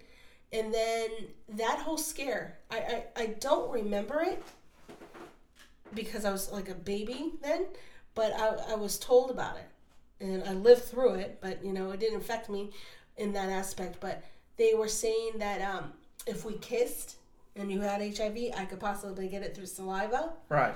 If we had sexual intercourse, um, the fluids from your body leaving could come in, in into mine and infect me, and then I can give it to a baby and all this other stuff. And it was just all this drama about you know the HIV and stuff like that. And it was like um, they were telling people that that were infected with HIV they could not travel. They had to stay and die wherever they were at, kind of deal, right? And so, um, Road, I cannot, I don't know the other part of the court case, and they won. So we as Americans can travel wherever we want. It's already a law. And this, this Chinese lady on CNN just saying that, oh, if you want to travel on a train or a plane and all this other stuff, you should be vaccinated. There's no effing way. And there's also another thing that we did not discuss that we should discuss, and I kind of want to get your opinion on, is the Disable um, Act. Uh, what is it called? Disabled um, American Disabled Act? Okay. No, American. Anyway, it is for disabled Americans. You cannot discriminate. You cannot discriminate in the aspect of um, you can't come into my restaurant because you're in a wheelchair, or you can't do this because you know you're disabled or something like that. There's actual laws on that. Then they come. The people like the liberals will uh, do that. Oh, well, if you're a Christian and I'm a homosexual, you have to bake me a cake. But as a Christian and a business owner, you don't have to do that. Because, not because of your religious choice and your religious belief of Jesus Christ, thank you so much for believing in him, but you are a business owner. You can reject anybody. That is your right as a business owner. Well, I think what it, what they're talking about when sometimes they're trying to do, they try to correlate that with uh, not serving black folks from when back in the day, if you will, back in the fifties, sixties, and stuff like that beforehand. So in turn, they were trying to equivalent say a business because you know it's a law that a business has to serve anyone. Pretty No, much. yeah when it comes to that stuff when it comes like uh, you can't put up on the door no only whites. You can't put up only blacks. You you have to it's open to the public. When it comes to the business of the gay uh the gay couple wanting the, the wedding cake that man that business was serving this couple the they he never stopped serving them. He was built. He was making them the cakes. He was giving them cookies. He was doing whatever they ordered. He never he never rejected anything. What the only thing that he ever rejected to was taking the wedding cake and putting uh writing the um the marriage like you know like making it into a wedding uh writing the stuff on the wedding cake. So in turn, and in turn, now you've got people that are just going there so he will say no so they can bring up a frivolous lawsuit. So in turn, it makes the entire community look bad. But yeah, I think there is a law where you cannot discriminate against, uh, uh, like a race. I'm confident in that. But homosexuality is not a race. No, and I don't think you can put up on your door homosexuals. Look, you mm. you can, Yeah. but you're you're. I'm Remember, gonna, remember that restaurant that closed down the saying that I will charge you seventy five dollars if you want me to explain why you should wear a mask in my restaurant. And that guy went out of business, and he said on the news, he's like, "Well, that's all they wrote." And I was like, "Yeah, you cannot tell us Americans what to do. You can't do that. And if you do, the, that's that's the consequences, Right. right. But when we talk about civil rights and stuff like that with Dr. Martin Luther King, and uh, I can't even say the other man's name. Ugh, he just disgusts me. Uh, Jesse Jackson. Oh, But anyway, you made me say his name. Okay. But anyway, all these civil rights leaders and stuff like that back in the day had a good, good, good, good heart in how they started this. And, you know, I'm very thankful for Rosa Parks and what she did in sitting down. But see, the thing is this, like, this is how I feel. America is like Rosa Parks right now. We're tired. We are tired. We just put in all this fight to, you know, work and, and to do all this other stuff and like um shutting down businesses, you know.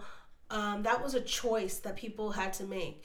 And I think it's very freaking hilarious because a lot of people, if you really understood what diseases are, you would know that a lot of diseases is actually what we eat. So when uh, Wendy's, Five Guys, what was it, Dunkin' Donuts, uh, I'm trying to think about Hardee's, uh, Carl's Jr., all these places are still open when this massive virus was gonna kill kill us and all this other stuff. Excuse me. Um, I just think it's it's all a lie. All of this was the biggest lie, and the at the realm was Dr. Fauci, and I just I pray every day that a sheriff, you know, if he comes through, Dr. Fauci comes through your town and you're a sheriff, just arrest that man. He has been lying for decades, from the 80s. He caused such a mass hysteria about the HIV virus. I just, I remember people were like, well, how do we get tested if we have HIV? And it was like, this is something that was man made. It did, and, and people, I remember, you know, like in school, oh, it just popped up. No, one does it. Nothing just pops up, you know? And it was just like, I, I remember how this one teacher, Mrs. Jones, from, um, she was my fourth grade teacher, and we were talking about it. And it was just like, she was the coolest teacher, other than Mr. Amaral, which was my fifth grade teacher. These are the only two teachers that stand out. And, uh, she was like, you can hold somebody's hand if they have HIV. If you cut yourself and they cut themselves and you put both of your bloods together, that's how you can get infected. And then I was like, but I don't want babies to get it, right? And she's like, well, the facts out for mothers trans giving it to their child is really low, even though the blood is shared and all the fluids and all this other stuff, right? But then what came out just not even about a month or so ago with Dr. Rand Paul, that's Ron Paul's son, right? yeah. Okay. So Dr. Rand Paul, I don't know about his wife yet. We're still investigating on her. She invested in some uh, pharmaceutical company right before all this outbreak started, and she started investing in I think it was uh, 2018.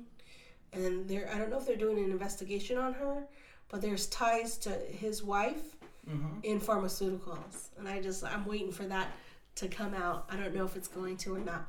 But anyway, I mean, we could all invest in what we want to because once again, it's America. But because your husband is a senator, um, that's insider trading. So there's rules against that. But anyway, so Dr. Rand Paul was investigating Dr. Fauci and all this information from what Dr. Fauci did in the 80s is coming out. Like everything that he did here in uh, 2020 with don't wear a mask, a mask won't help. And then now he was like telling people you have to wear two masks even if you're vaccinated and all this other stuff, right? So what is the point of getting a vaccination if you're still going to have to wear a mask, you know? What is the point, you know, in all of this, right?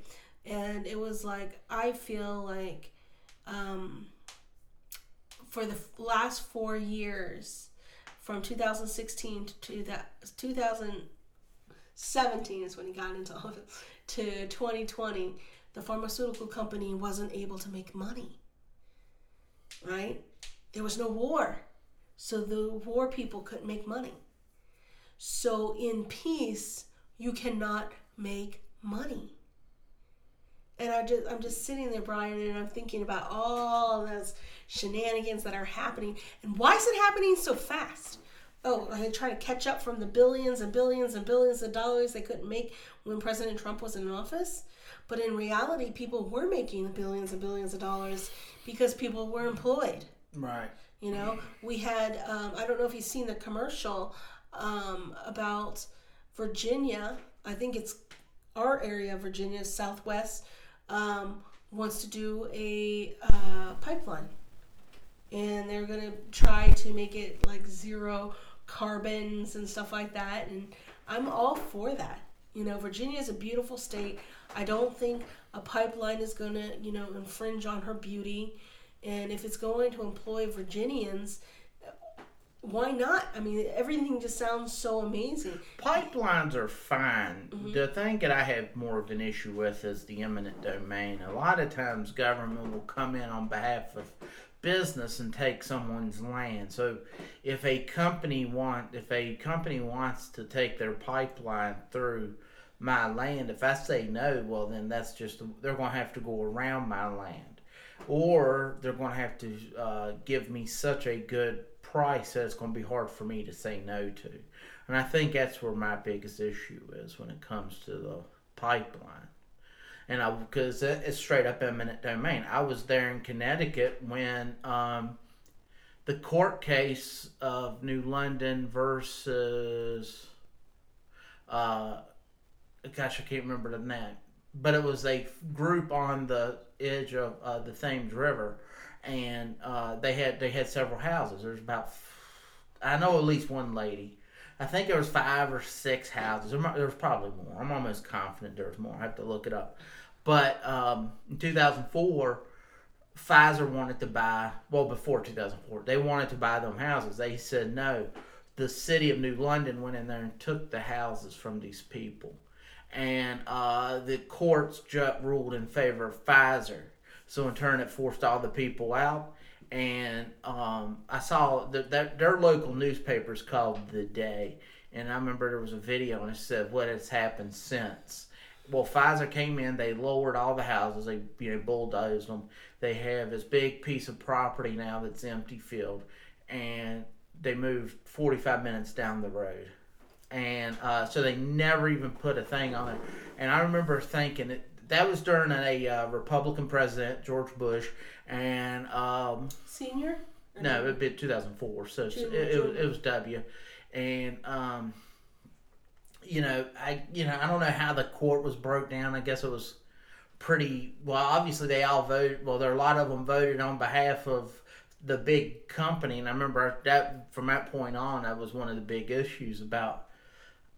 Um, I understand eminent domain, but very, very, very few times would I ever approve of eminent domain. If I, if a city, if a state, or if a federal piece of proper land uh, wanted a piece of land, then they're going to have to. You don't pay them just if it's a hundred thousand dollars, you pay them triple because you want it that bad. You've got it because you you really want it. You don't.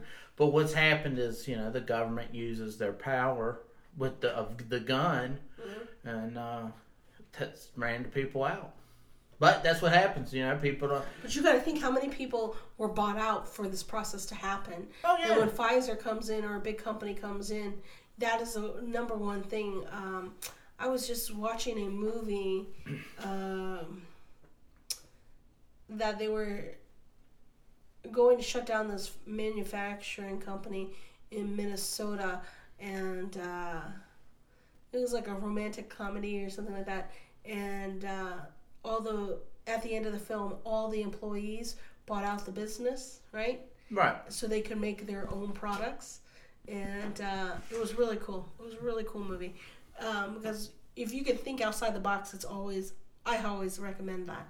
But the one thing about um, buy offs and payoffs and all this other stuff, um, I know that's going to happen anywhere. It's going to happen with anything. Um, I even seen that at the American Legion posts. You know, I, I see it everywhere, and it's just like, you know, what can I do for you? Because down the road I might need you, kind of deal, and stuff like that. But there's so much that um, has definitely changed in the matter of almost a year since uh, President Trump has left office. And the, the thing that really gets me and hurts me the most is that Alan uh, was one of my Marine friends. Um, he died in Afghanistan. And it's like a lot of veterans feel like, you know, oh, that's crazy. You know, does that matter or anything like that? Mhm. But what really gets gets me too is I don't know if you heard about this story or not, but in California they were bringing back the two Marines that passed away, and uh, they put out these American flags to, um, you know, celebrate, you know, their brothers going to you know to heaven and stuff like that, and and um, some human being took down and like spray painted the flags and and just ripped them apart and shredded some of them and all this other stuff. And you know it's like to me um we can't even grieve right as we want to grieve and it's just like a lot of people may be under the impression this liberal uh, mentality is all over this nation and it's really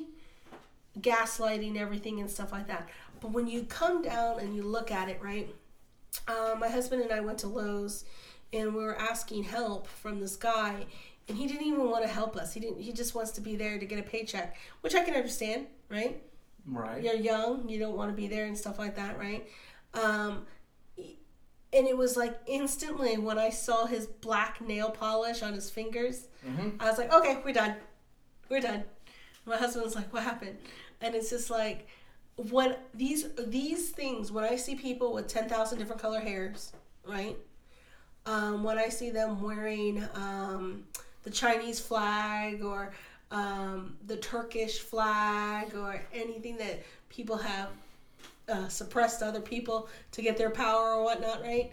Um, I just don't want to have any affiliations with you. And that's something I probably need to pray to Christ about. But it's like, um, there was this guy, um, I really admire this little, I said little kid. He's not, he's a grown man. But his name is Tyler, and uh, he goes to my church, and uh, we're in prayer study or prayer group, and he was like, "God, just give me the strength.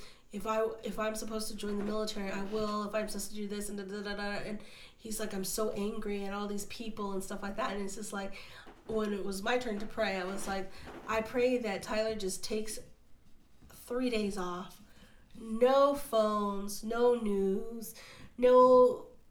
technology for just three days just three days and um, my husband and i were leaving church on sunday and tyler comes up and he's like i did it i was like you joined the military he's like no three days and i was like how do you feel and he's like i feel really good and it's like propaganda a human can only take so much you know? Right. absolutely. brainwashing you can only take so much before you snap right Yeah. but in my prayer, I was like, you know, um, I don't want people to join the military thinking that they can make a change and a difference and stuff like that. And it's it's not that. Like you need to help your own community, your own family, and stuff like that. And because I'm on the prayer team and I get to see all you know the prayer requests and stuff like that, it is heartbreaking to know that I go to a prominently white church and um, well, I don't know any other minority church, but it doesn't really. That doesn't even really, you know, bother me or not. Or I just want people to believe in God like I do. So what happened was, um, all these white kids are, you know, putting on their prayer card list saying that, you know, I just wish my mom would shut up or, or not, you know, bully the rest of the family about her beliefs, and I wish my dad, you know, would get off you know the fox news and i wish my family wasn't so divided and i wish we could just sit down and eat dinner like we used to and all these prayer requests of how saying how the family is being divided and is but going to church would never see that you know because the facade is we're still a family right but you're broken inside right and reading these prayers and stuff like that and i was just thinking brian holy moly is it really are you telling me we gotta go No, no, no. Okay. So I was just saying that, you know, holy mackerel, the family is really in jeopardy. My community is really in jeopardy. So we're doing a lot of outreaching and stuff like that.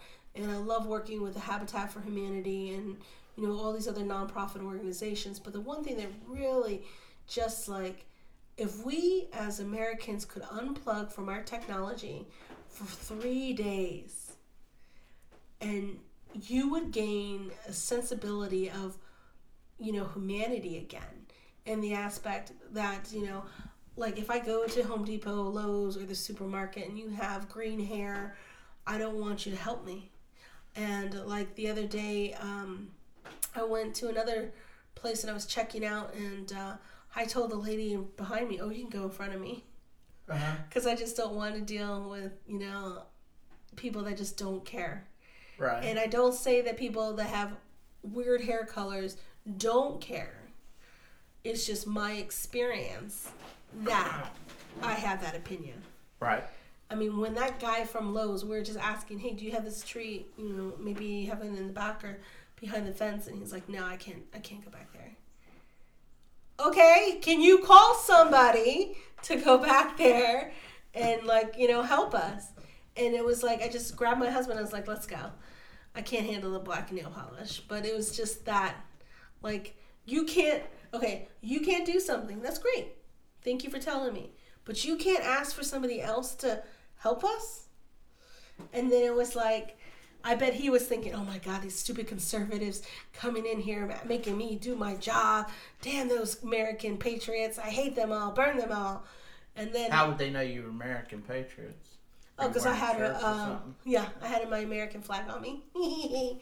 um, Old Navy used to have uh, shirts and T-shirts and stuff like that in different other companies before they got woke and broke. I love my president for saying that. That was funny. Um, they used to print out a lot of T-shirts, just regular T-shirts, right? And um, that's funny because to me, I was like, I always, I never knew that I always wore them, but in pictures I seen like, especially when I was in the service, always had one of those corny shirts from like Old Navy, or I don't know where else I would buy them, but um, I just thought that was funny. And then like, um, okay, so we're gonna go into fall, so I'm doing like spring or fall cleaning, I guess. And uh, I was like, oh my gosh, all my jackets have flags on them and all this other stuff. And I was like, okay, I did not know this. Because these clothes that I've had were like about maybe three or four years old now. So I was like, I thought that was really funny. I was like, but that's how I feel I'm looked upon. Like, Right. oh, that conservative lady. Right. Well, you know, hopefully, I guess in the end of the day, hopefully we do remember uh, what happened on 9 11 and we remember what happened to all of our freedoms and liberties and things to that nature because if we if we keep going on the road we're going it's this country don't have much longer as is. Uh, we've stretched ourselves extremely thin. Our debt's crushing us.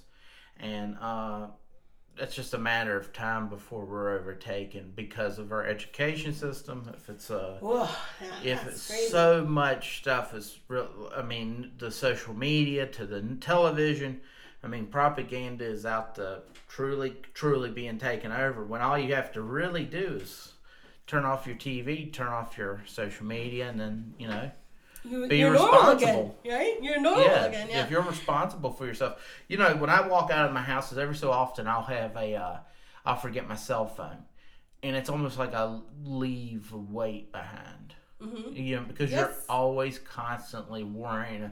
You know, you'll pull up and you know you, say, "Oh, I'm not going to look at the phone." Honestly, I need to just take apps off my phone, except certain ones like the podcast because I listen to podcasts on my phone. But anything else, just remove it and just have GPS, podcast, and cell phone and text messaging. pictures, maybe. So on my, I got the brand new um, Max Pro iPhone, and right now I can tell you I don't have any. Uh, I have my music app Napster, um, my Bible, my Express VPN, uh, my bank, Odysee, Rumble, Hulu. Picture this in two games. And I have my church app and my EMF detector. And everything else is literally what like I don't have my ma- emails on here anymore. I don't want to have my phone be like my last phone. Right. It was like an umbilical, umbilical cord. Um, I don't even have my Siri hooked up on here. So like when I go home, right, um, or when I go in my car, I cannot like I have to look at my phone because like I can no longer like text message you back while driving, like do it verbally. Right. Because before I would be like, um, "Hey Siri, read back my text," and Siri would read it. Then at the end, would you like to send a reply? Yes. What is your reply? And then I would say, Brian, I'm on my way, or something like that, right? And then um, at the end, okay, uh, do you want to send it? Yes. And everything was done by voice command, Right. right? But now I even took it a step further, Brian. Okay, so uh, allegedly, well, actually, we don't have to say allegedly. Uh, the iPhones can go into our phone at any time they want and look at our pictures and you know monitor us and stuff like that. Well, I was thinking one day, well, I'm just gonna sign out. Mhm. So how do you know if I'm an Apple anymore? Right. if I don't use an Apple ID. And so it's, I felt even more that I'm breaking away from big tech in that aspect. Um, I do have two iPads, an iPhone. Um, what is this? iMac. I yeah, I have an iMac desktop. I have four laptops that I do my photography and my movies on. Um, I have so much technology, and I literally just disconnect from most of it, right? Right. And um, I did do, I did learn something from Alex Jones.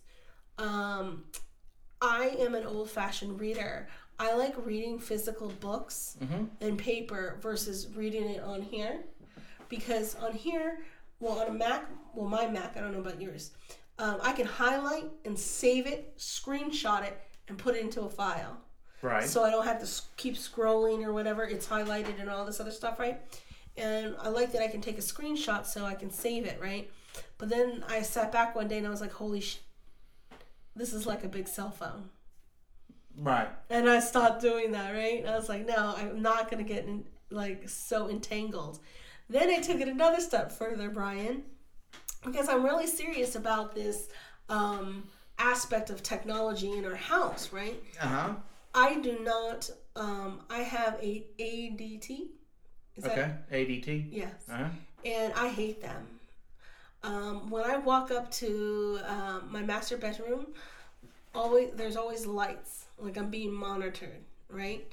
When I go into my family room from my kitchen to my family room, the green light comes on, and it's like every time I see that, I feel like we're being recorded or, Right. or monitored in some way.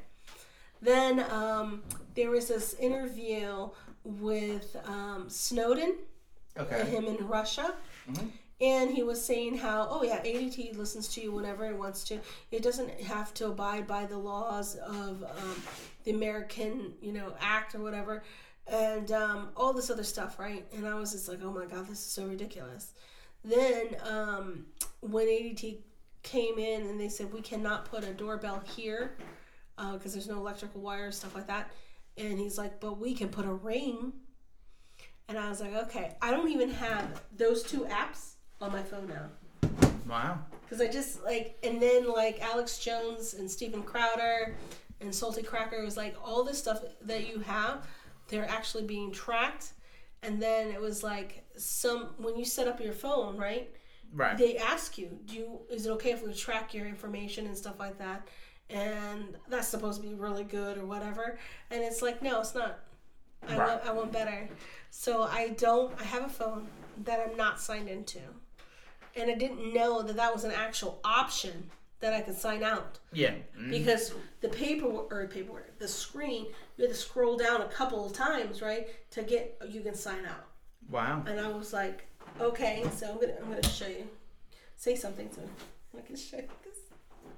Right. So I mean, like I said, I, I just want to de. Uh, okay. You just signed out. So I just think people should disconnect sometimes, and I think you're right. People just disconnect. I think you feel better, and you're you're better off without it. So, but uh, we've gotten so ingrained, it's almost become like a little thing that we just pull out. Just you sit down in the office of a doctor's office, and you go to the internet, or you go to Facebook, or you go to Twitter, and then you're looking at things, and you're getting angry at people who says stuff that you would never get angry about or if you did get angry about it, you're not going to have a debate with someone you don't know on the computer screen there because it's going to go absolutely nowhere. So, so we've hit the two hour mark. Do you have anything else to talk about today? Yes, All right. well, two minutes. all right, two minutes. Okay, feminism Okay. in America is pu- pure bull larky. I'm trying not to cuss on Brian's podcast. Um, feminist is really making me angry. Um, and any woman that is hearing or listening to this about feminism and all this, all this w- women that look like monsters are saying, "Oh, we're not gonna have sex. We're not gonna have sex. Uh, men are bad. Men are evil, and all this other stuff." I just want to say, men are beautiful. I love them. Well, I love my husband. I don't love all men, but you know, I just feel like the attack on America, like I said, was like that car accident. Everybody's can see something at different angles that you wouldn't be able to see, right? Right. And I feel like this feminist movement, oh gosh, it's all like a, a psyops. It is so stupid, it doesn't even make sense. Um, I, I really recommend people like from the last podcast, marriage is awesome, um, but you got to marry the right person, you know? Some people don't know what that is. You'll figure it out, right? Right. But this, I'm not gonna have sex, and I'm holding sex against men and all this. Stuff. There's prostitutes out there, buddy. So if you're going to say these things that are so ridiculous, a man can get laid just as quickly as a woman can. And I just feel that if you, this is your only fight. Oh, I'm not gonna have sex with you. Then have at it because there's a lot of women that will say yes to a man and uh, money might be exchanged house might be exchanged wedding rings might be exchanged. I mean you know there's always something. But i just i hate that the feminists um, in 2021 you're just retarded straight down. And i'm just so disgusted in a lot of these things but it's just like i would never tell julio uh, no in that aspect. And I would never tell another wife, don't have sex with her her husband or anything like that. I wouldn't even tell like my girlfriends that um you know they have you know everybody has their own you know decisions to make. But uh, that was one thing that I, when I was in the car ride coming over, and there there were all these women like on TikTok saying yeah, and then uh, I don't know. Do you know who Bette Midler is? Yeah. that hag of a human being. I hope and I pray to the Lord Jesus Christ that your demonic Satanism and Satanist heart just dies with you when you go. But I will say this this woman and um, Melissa Alano, I don't know how to pronounce her name, um, are saying that men are bad and men are this and this and this. That is such a line of crap. And then we're gonna be the women that want to get married and want to have a relationship. Brian, you better wake up. Talking good here. I'm listening to you. So I feel like this is going to hurt the generation of women that actually want to have these things because men are not going to know how to act. And it's just like the other day, um, this guy wanted to open my door for me. And I thought that was really nice. And then I just saw the mental picture going off on his mind. Holy schmoly, if I open up the door, is she gonna yell at me and, and is she a feminist and all this other stuff? Blah, blah, blah, blah. And I was just like, ah, uh, experienced that on first hand basis. Right. But I will tell every feminist, shut the hell up. You do not speak for all womankind. Just speak for you. You know, just say, I'm not going to have sex anymore. I'm not going to do this. I don't believe this. It's so much better when you say I versus us women because you don't speak for me. And I just feel like, oh, I'm not going to have sex, blah, blah, blah. So, okay. A man can move on to another woman. And like I shared with Brian earlier, there's always prostitution. You know, there's people on, what is that website? Uh, I think it's called eBay. No, um, eHarmony. eBay. I'm not trying to sell. Oh my gosh, I'm trying to sell my friend eBay. Oh Lord, no. Um, but I'm just saying, this feminist movement is all BS. It's retarded, and I just want to tell all the men out there, you're not stupid. You're not worthless. You're amazing, and there's women out there.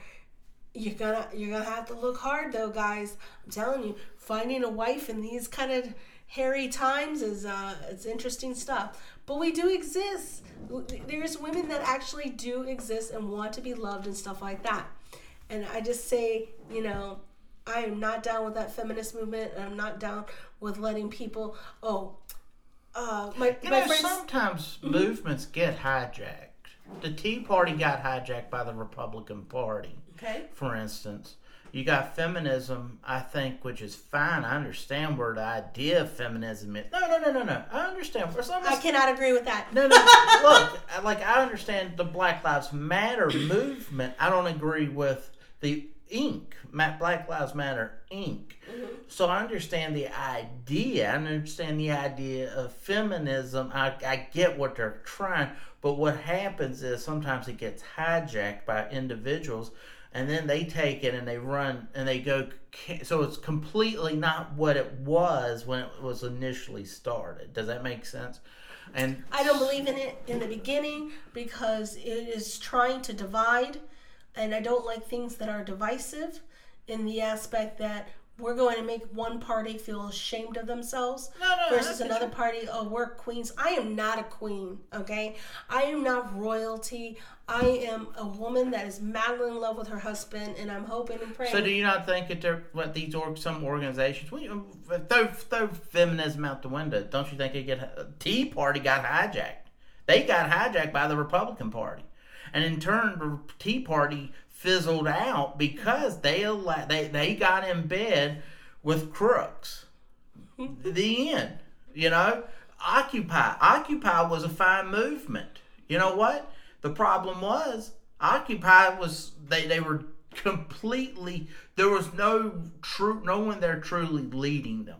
The Democrats tried to come in and, and, and hijack them, but they couldn't because they didn't know who what was going on. They got it was almost like when they hijacked the progressives. Mm-hmm. Pro- they went in there to hijack progressives, like the uh-huh. AOCs and uh. uh, all of them, the squad. You know, they're trying to hijack them. The problem is they didn't know what they were dealing with, and they got beat. And mm-hmm. now they've been infected, and now the the the the, the progressive Bernie Sanders style has has truly infected and hijacked the Democratic Party because the Democratic Party from John Kennedy, who we initially started talking about, you know, Yep. uh, earlier, he could not become the nominee of the Democratic Party today.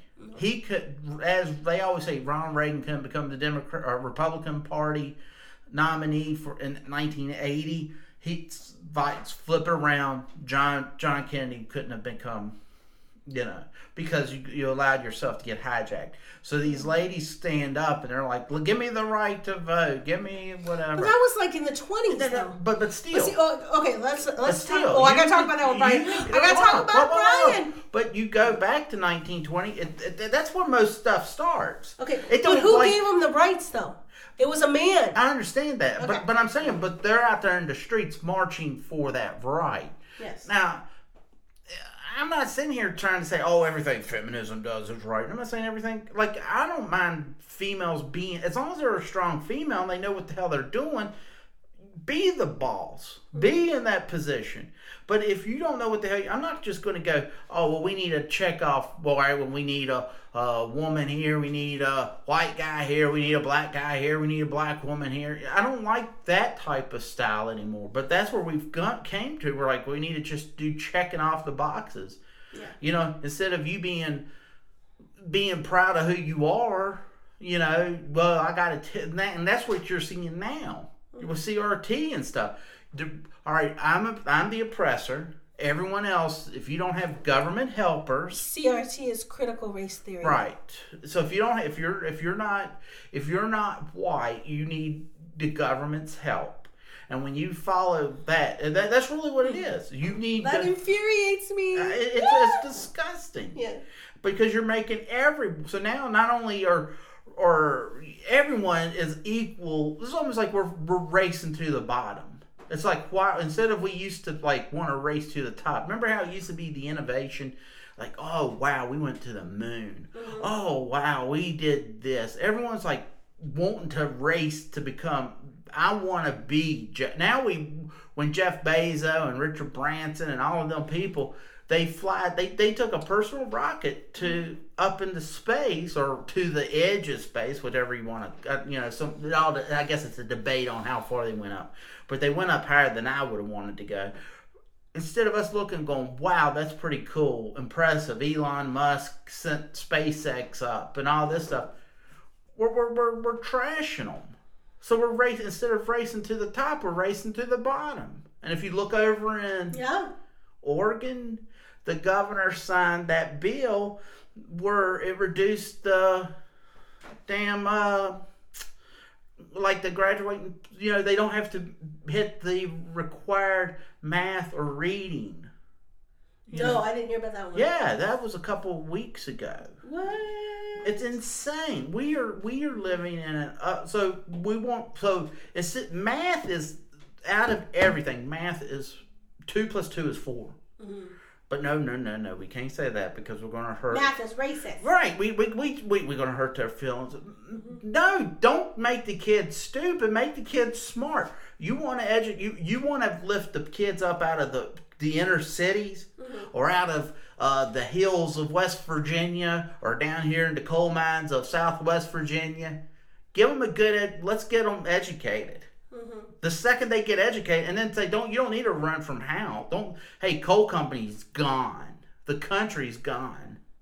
In that aspect, let's bring in nuclear power. Let's let's talk about nuclear power. If it stinks, then we we can shit can it. That's fine. We already had nuclear power. No, Remember the uh, it's got Pennsylvania? it got canceled, but it, like there's yeah, it exploded. that didn't explode. The, You're talking yes, about three. plant. You're talking about Three Mile Island. Is that in Pennsylvania? I don't think it's in Pennsylvania. I think it's off the coast of New Jersey for some reason. Maybe if it was, it, may, it was up in that neck of the woods. Okay. But look, yeah, you're going to have an accident, but you don't stop stuff. We have the nu- the way nuclear power is now. You can use the waste to continue. It's the cleanest thing we've got. Mm-hmm. You know, it, it, it, it runs for years. We'll be dead and rotted, and you know we'll be dirt by the time. Thank you for the beautiful ends. pictures here. But that's what we're. But, we have these fantasy lands of oh, let's put up some. Uh, let let let's make uh, uh windmills and we'll put up uh, what what's the thing called the sun the um Oh, yes. you, you know what I'm talking about the damn sun you know getting it from the sun the power from the sun solar panels. Solar panels. So Oh, that, hold on. That's the biggest crock I've ever heard in my life. Okay, solar panels is a good concept and it's a good idea. It really is. But they don't tell you that after 10 years, right? And if you do not clean the solar panels properly with this weird stuff that they produce and made tons of money off of, you're still adding that payment of solar panels to your mortgage that you're paying on the house. So let's say you were down to 29 years of mortgage payments, right? You had 33 years and now it's 29 years, right? And now what you have to do is add back to 30 years mortgage because, uh, well, let's say 36 more years to pay off your house because solar panels are not free. It goes into your mortgage company, and it's, it's really a, disgusting thing. But solar panels it was an experiment that got blown out of proportion. Yes, it does work, it does, but it's not an efficient way. And all the products that is used to actually create and build them is not, it causes just as much as debris of, of making a car. I mean, right. the the actual structures and making, and then you got to put on. It's like some people put it on their roof, some people put it in their front lawns and stuff like that, and it's it's great for ten years. Then, if you're not maintaining it properly, which is allowing other people to clean it for you, right? And like the sun going and hitting. Okay, ladies, when you have a cushion or a pillow on a chair sitting out in the sun day in and day out, day in and day out for months to years, um, even decades, it will fade. Like even with your windows for the sun coming in, mm-hmm. I, I, bet if you turn that curtain over, it will be pure white where the sun is headed. That's it. And it's just like the sun is very dangerous in the aspect it will um, melt things. I mean, it will destroy things after. Uh, a certain amount of time. But that solar panel, how they try to volunteer veterans, hey, you want to get a job, work at solar panels, blah, blah, blah, right? And I was just like, oh, brother, here's another thing. That was happening in the late, uh, I want to say 2016, no, 2014 and 13 time. Okay. When I was in LA, they were pushing that solar panel. Oh, it's a new way of life. Blah, blah, blah. And then when I see those windmills in California, that are so large and you know i didn't know that it was killing a lot of birds yeah i didn't know that but uh, allegedly they don't really work that well a lot of people some people say they do and i mean like i told brian the other day you can find science to tell you what you want to hear or what you want to read and what you want to believe. And there's actual other science that is always going to be against that. I remember growing up, they said, don't eat eggs. Don't eat eggs. They're bad for your cholesterol. Blah, blah, blah. When I was my first year in the Navy, um, they were like, oh, you got to eat eggs. That's the best part. You know, uh, you get protein, you get all this other stuff, and it's really good for the body. And I just remember that. And then my mom just told me about like a couple of months ago, oh, don't eat so many bananas and all this other stuff. But it's like bananas have potassium in it, and you know my heart condition i need potassium right? Mm-hmm. but it was crazy. It's like each each year each generation something that it was always good for you then now is really bad for you and stuff like that. Right. but once again like you said earlier nobody will talk about fast food companies. Nobody will talk about chemicals in your waters and your drinks. And now i just found out through um, another uh, reading um, for abortions they're using um, fetus cells for flavoring of foods. I never knew that. And I had to get another source because I'm one of those people. I gotta get two sources, maybe 10 to make me feel better, right? And all of them said yes. And I am a huge Pepsi fan. I love Pepsi. I haven't drank Pepsi in probably about maybe since my sugar thing. So I stopped eating um, chemically made sugars, aspartame, and all that other stuff. Well, aspartame will cause um, what is it? Um, Dementia. Yes, and also Alzheimer's. But yeah. anyway, um, I used to love drinking Pepsi that had the real sugar cane in it. How like Mexico still makes it to this day, and I was like, boy, Pepsi tastes different to me than when I grew up. But you know, your taste buds change every seven years. So allegedly, I don't know if that's true anymore because you know science changes in a heartbeat. Um, so I was looking at all the list of that they use stem not stem cell, but uh, abortion, um, babies, um, I don't I don't know what how to say it. They're after parts, I guess. For food flavoring, Fritos, Lay's tater chips, all these things that are chemically you can live without have babies in it. And I was just blown away. I gotta send that to you once I, I find it again. But I, I tell you, um, that's one thing like Alex Jones taught me. Uh, when you see something like eh, like on your uh, email or anything like that, print it up right then and there so you have it right. So when you have these conversations, you're like, oh my gosh, yeah, on page twelve, paragraph two on the left hand side, that's where it was, you know. Right. So that's one thing that I would have to say when. Well, I had to do that in college, but um, really when I started, um, it was my first year in culinary school. I noticed I, I started printing out more things, and um, anything for emails I would print them out too, because I, I used to always delete all my emails. But I haven't really checked my email like I used to because now I'm, I'm officially retired.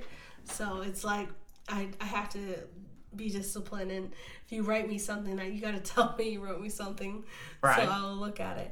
But yeah, so the feminist movement sucks. It's totally brainwashing. And I don't want young men uh, to feel that they're undesirable or that they're not worthy of companionship or love from a woman is bullshit. Um, I don't believe that women, um, we get paid less and all this other stuff because um, I worked in a couple of restaurants in um, LA and um, I got paid the same amount. And uh, the girl that was one of the chefs in the kitchen for uh, Night Crew, she got paid two dollars more than me, but I just got hired, so I wasn't like, oh, you're getting more money and all this other stuff, right? But I worked hours upon hours, Brian, trying to get, you know. But I guess other corporate jobs, women get paid less or something like that. But then it's like I remember how many hours my father worked. Mm-hmm. I mean, my dad worked hours upon hours, and it's like every time he came home, he was like all drained. You know, he would take a nap, wake up for dinner, right, and then you know play with my sister and me, or look over our homework or whatever kind of deal, right? Right. So it was like that. But I, I honestly feel that uh, the feminist has spread out so many lies for so many decades. And it really sucks that it is actually affecting the, the newer generation of men. And it really sucks because some of the men that I am encountered with and I talk to on a daily basis are really great guys. Like you, Brian, you're really a great guy. Mm-hmm. I want to punch a lady in the face. You know, just for the, I don't want any woman to say that I don't like you because you're a man. Right. And I don't think you should have any shame. I'm not saying that you do, but I just, I feel the feminist movement is a bunch of crock. It is so ridiculous. It's so lame. It's stupid. And I don't see anything other than they're trying to shove propaganda down young women's throat and brainwash young men. That's how I truly feel. Even from the 60s. I don't care if you want to wear a bra or you don't want to wear a bra. You know, the whole purpose of a bra was to help you look and feel better about your body. That's it. You Right. know? And it's like, um, I feel like women have their choices and, and all this other stuff. I don't feel the feminist movement helped any about women getting into the military, into other jobs. I don't feel that the feminists did any like progressive, uh, positive movements into that aspect. I don't feel that the feminists have done anything for the workplace in the aspect. Um, there's just women that don't want to be computer uh, engineers. Yeah. You know, there's just m- jobs that men love to do. You know, I don't think. Um, well, my job as a chef, that's both men and women. You know, Mhm. so it wasn't like it's a chef is just a man's job, but it is in the aspect of restaurant industry. But then when you go to Miami and you go to these Latin areas, there's no men chefs. They're all women. Right. But when you go to American cuisine, French cuisines, any other kind of restaurants that are outside, even the Greek ones that I went to, um, they're all men. And I just think that's interesting because I love Italian food. And uh, that's one of my things that I love, love, love making. And that's that's just something that I think is really interesting. I don't feel the feminist movement helped anything. Maybe to get their voice heard for voting in the 1920s, because them, uh, the Feminist Party uh, of women, tried uh, and was successful to stopping the alcohol uh, being dis, uh. I can't even say the word now. Dispute. I can't say the word. What's it mean? Disrepute. Distributing? Yes. Okay. Okay. See, once again, Distri- I needed a man to help me. Okay, ladies, because I can't say the word disrepute. Distributing. yes, that Okay. one. Oh, that's why I love Brian because he knows how to talk. But anyway, um, you're worth more than that, Brian. Okay, you're worth more than learning how to talk right. So anyway, uh, I don't feel that the feminist movement, in that aspect of when they did the abolishment of alcohol, how it started, uh, all of this drama, people going into the cities, um, faking that they're not selling alcohol, but if you go two staircases down, they're having a real party and all this other stuff. And it added so much more crime and all this other stuff. Isn't that how um, part of like the mafia got involved and all this other stuff? and the Kennedys made Yeah. their money through. bootleg and stuff like that, right? But it was like that's what the feminist people did. And it was just like people don't understand that and they're like, What? That's not what they're about and it's like that you might be right, Brian, when you say that it didn't start out that way. But it sure went sideways very quickly. Oh, And like today, when somebody says they're a feminist, I want to punch them in the face because it's like there is there literally in my mind there is no difference in the aspect. If you want to be a chef, go ahead. If I want to be a chef, go ahead. Right. Um, there is a difference though. You cannot have a baby. I can. I'm sorry, Brian. True. Okay. I'm sorry. But everyone plays their part in making the baby, so. Okay. You Yay. can, I mean, you can tell, tell, you know, there's only been one ma- uh, immaculate conception that I know of.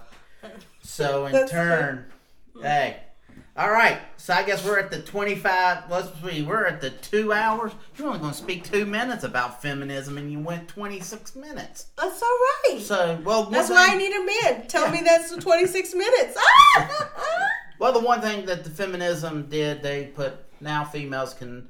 It looks like they're going to be able to sign up for selective services. So just like the men, they're going to be able to enter the draft if we ever bring it back. So congratulations, suckers. Uh, so that is. Oh, that was it. on, wait, Oh, yes, no, that- we are done I for the day. so Oh, much.